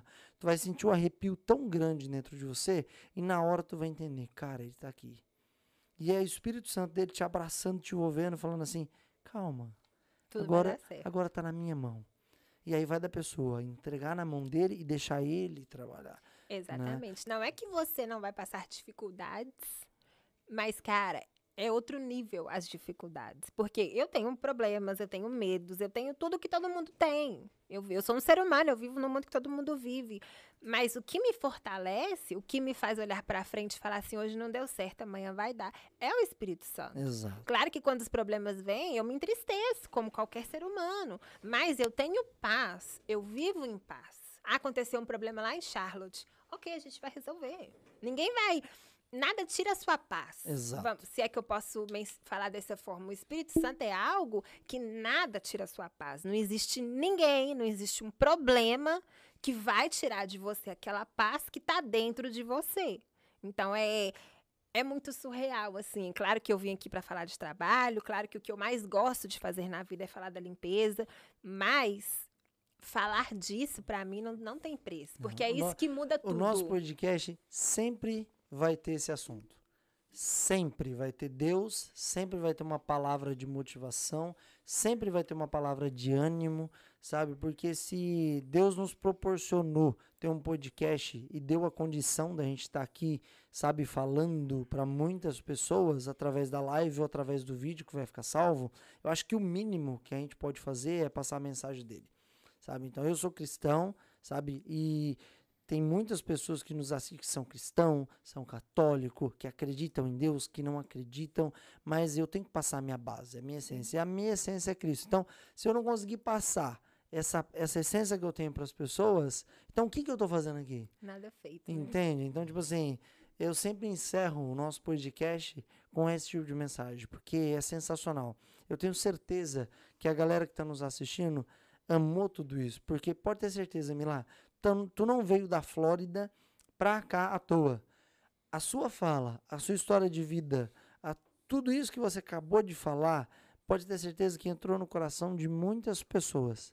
E se não entrou no coração de muitas, entrou no coração de uma, Já sabe? valeu a Já, pena. Já valeu vale a a pena, pena, valeu a demais, pena. né? Ô, Deca, lê alguns comentários que tá na live aí pra gente, antes da gente encerrar. Manda um beijo pro pessoal, porque eu tenho certeza que o pessoal tá comentando Vamos muita coisa tá legal. aqui na ó. live que mandou umas perguntas. Vou mandar um abraço aqui pra a Érica Del Ponte, Cristiane Oliveira, agência Fio Condutor, né? Que é a agência lá A do Brasil. Thaís, um beijo, Thaís. Juliana Alves, Vini Ze Zeuli, ah, William Tasso também, acho que é um rapaz lá de Taquaritinga. Treta USA. O Treta USA também, tá, tá sempre prestigiando a gente. Eu tô muito curioso pra saber quem que é o ADM do Treta USA. É, a gente vai Eu descobrir. tô muito curioso. Mara Almeida Gomes, um abraço. E Ana eles, Ruth Ei, Ferreira. e o Treta USA, Hum. mas puxa um saco da Mel. Ah, isso, Você é, viu? isso que é conteúdo, né, bicho? Eles Eles, eles puxam um saco da procuram, Mel. procuram um rolo aquele É. povinho. Ô, Deca, a Mel Ah. tá fazendo a casa do, dos influencers É, lá. cara, como Por eu- que tu nos candidatou pra ir? Mano, podia chamar os brabos pra ir, né? Não, por chamar não, ele chamou todo mundo. Era só Não. você fazer um Eu vídeo e não sabia, postar. não sabia disso aí, não. É, ué. Eu só não fiz, sabe por quê? Você é Porque eu não- casado, Eu não, então você posso. apoia. Não, nada a ver. Porque eu não posso faltar no serviço sexta-feira. Não Você tá né? sabendo? Eu vi, Tá eu sabendo vi essa história aí dos influenciadores, Eu achei né? massa a Eu ideia. também, Eu muito achei legal. massa a ideia. Mel, parabéns, viu? É isso aí mesmo. Teve ideia boa? Não conheço faz. a Mel, mas parabéns também, Mel. A Mel é braba. A É? Mel, a Mel é top demais. Que Vamos deixar um legal. abraço Tem aí. gente, que- tem gente que não gosta dela, tem gente que Sério? gosta. Oreva. Eu acho que... Dá pra agradar todo mundo, Claro que né? não. Vamos ser É sinceros. Ô, Mila, e aí, gostou do nosso bate-papo? Sentiu à vontade? Gostei, Gostou gente. Gostei, foi muito legal, assim, muito agradecida, muito prestigiada, né? De ter a oportunidade de vir aqui Que falar. isso, top demais. A gente receber é desse vocês jeito aí. mesmo, dois doidos que. Que deu a gente certo. não, não tem pauta, a gente fala o que vem na cabeça. Não é- Muito não é que a gente não tem pauta, é que assim, é ao vivo, né? E a gente quer passar uma parada normal, É natural, sem, né? sem ser programada, entende? Então, a ideia é essa, é conhecer a Mila, sabe, de um jeito que, de repente, os seus seguidores não te conhecem. É. E o ao vivo revela. Eu acho que, é é, eu Não acho que muita né? coisa teu, seus seguidores não sabiam o que você contou aqui, né? Sim. Quanto Acho tempo, que- Jesse, de live? Duas horas, né? Duas horas Agradecer e a todo mundo que 11. acompanhou a gente aí na live. É Pessoal, isso um forte abraço. DK, agradece aí o Boston Busca, que é nosso parceiro Agradecer aí, nosso- sempre tá compartilhando coisas nossas. O que, que é o Boston Busca? Boston Boston Busca é o Busca. maior, maior Instagram daqui de Massachusetts. Você que procura trabalho, aluguel de casa, whatever. Qualquer coisa que você quiser, que você, ou você que está no Brasil ou aqui nos Estados Unidos, acesse o Instagram da arroba Boston Busca e lá você vai ter muitas informações. Agradecer também nossos patrocinadores CNN, Legal Service, o Marão Burgers, precisou de um lanche brasileiro aqui, em aqui nos Estados Unidos, só falar com o Marão Burgers, eles estão em Everett e também em Framingham. E quem mais, Johnny? É isso aí, Marão Burgers pensou em lanche, pensou em comidinha brasileira, pensou em E o, Marão. nosso, ah, e o nosso amigo também, o Ludo Gardini. É isso aí, Ludo Gardini é o melhor advogado de imigração aqui de Massachusetts, hein? Se você não ligar lá na CNN e falar, ó, quero contato com o Ludo, quero fechar com o Ludo, quero que o Ludo me represente e a CNN fazer aquela ponte top, meu, tu tá perdendo muito, pode, ó, se você não fazer isso, tu pode correr o risco de perder teu processo, perder seu green card, perder sua esposa, perder a guarda dos seus filhos, Tu quer perder tudo isso? Não, né? Então, pensou em advogado, pensou em CNN, pensou em CNN, pensou em Ludo Gardini. E agora a mensagem mais importante para as helpers aqui de, de- dos Estados Unidos.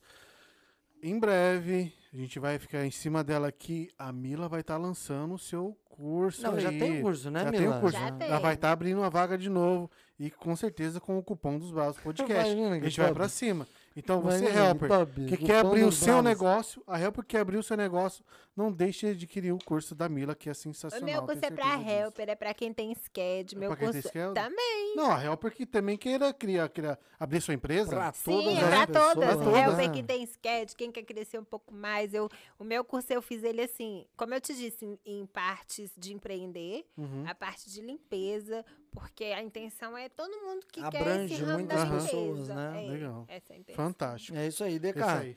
Dia 18 de outubro, na próxima terça-feira, a gente vai ter a estreia aqui da bancada política, a primeira bancada política aqui dos imigrantes num podcast em Eu, Massachusetts. eu, eu, sério, eu não, vou- não sei o que eu vou falar, mas o bicho vai pegar aqui, viu? Vai. O nosso podcast na próxima terça-feira é uma bancada política. É isso aí mesmo, tá? Brasileiros que moram aqui nos Estados Unidos batendo um papo sobre a política americana. É muito importante. Você que está aqui nos Estados Unidos, você vai ficar atualizado agora, a partir da próxima terça-feira, nos Brabos Podcast, sobre a política americana. Quem vai estar com a gente aqui? Arthur, o cara é especialista, estudou aqui nos Estados Unidos sobre política americana e vai estar aqui com a gente passando todo o seu conhecimento sobre o Trump, sobre o Biden, sobre a política americana, o que pode, o que não pode, o que é bom, o que não é bom para os imigrantes. É, o É, que, isso aí, o que, Deca? o que tá o que vai mudar, o que, que pode ser É, mudado isso aí. nas questões das leis americanas, E né? junto com ele está o nosso grande amigo Johnny Sattler. É doido, Johnny hein? Sattler é muito brabo, brabo, literalmente brabo. Recebeu a família Bolsonaro aqui nos Estados Unidos. Teve os seus pezinhos com a família Bolsonaro. Hoje já não gosta mais do Bolsonaro. Então, é um cara envolvidaço na política. E tenho certeza que essa bancada vai ser braba demais. Isso cara. aí, então, É isso aí, filho. show de bola. Mila, Milan, thank you very much. satisfação. Thank you, eu. Tu é uma Muito querida, obrigado. gostei muito de Obrigada, você. gente. Tá, prazer muito. demais. Sua muito história- obrigado vindo lá da Flórida aqui. Também. Você é corajosa, Sua história, sua história de vida realmente é fantástica. Tu gostou? Obrigada, gente. Gostei de verdade. De Eu verdade. tenho- Gente, vocês não têm ideia. Se onde eu puder ir pra eu contar a minha história, não é porque eu quero. Ah, eu tenho que contar a minha história. Mas é porque eu quero de fato ajudar, sabe? Claro, É, são é muita gente que vive isso que a gente Claro, vive claro. aqui. E conseguir falar disso, ter lugares assim bacanas, né? Que eu possa falar disso, me traz uma alegria e uma satisfação E que enorme. possam surgir muitas outras Milas por aí. Sim. Né? É isso aí. Ah, eu fico feliz. Então é isso aí, rapaziadinha. Corre lá no nosso Instagram dos Brabos Podcast, porque a gente vai postar uma fotinha bem massa, Camila, lá. Vai lá prestigiar a gente no Instagram também. A galera vai achar a gente como DK no No Instagram. Arroba os Brabos Podcast. Se você não segue a Mila, segue a Mila e agora como também. que a galera te acha no Instagram, Mila? Mila Garro. É Oh, isso aí, Mila Garro. Mila Garro. Thank you very much, guys. Valeu, Até terça-feira. Forte abraço e beijo do gordo, no caso. Beijo do Eu. DK. Tchau.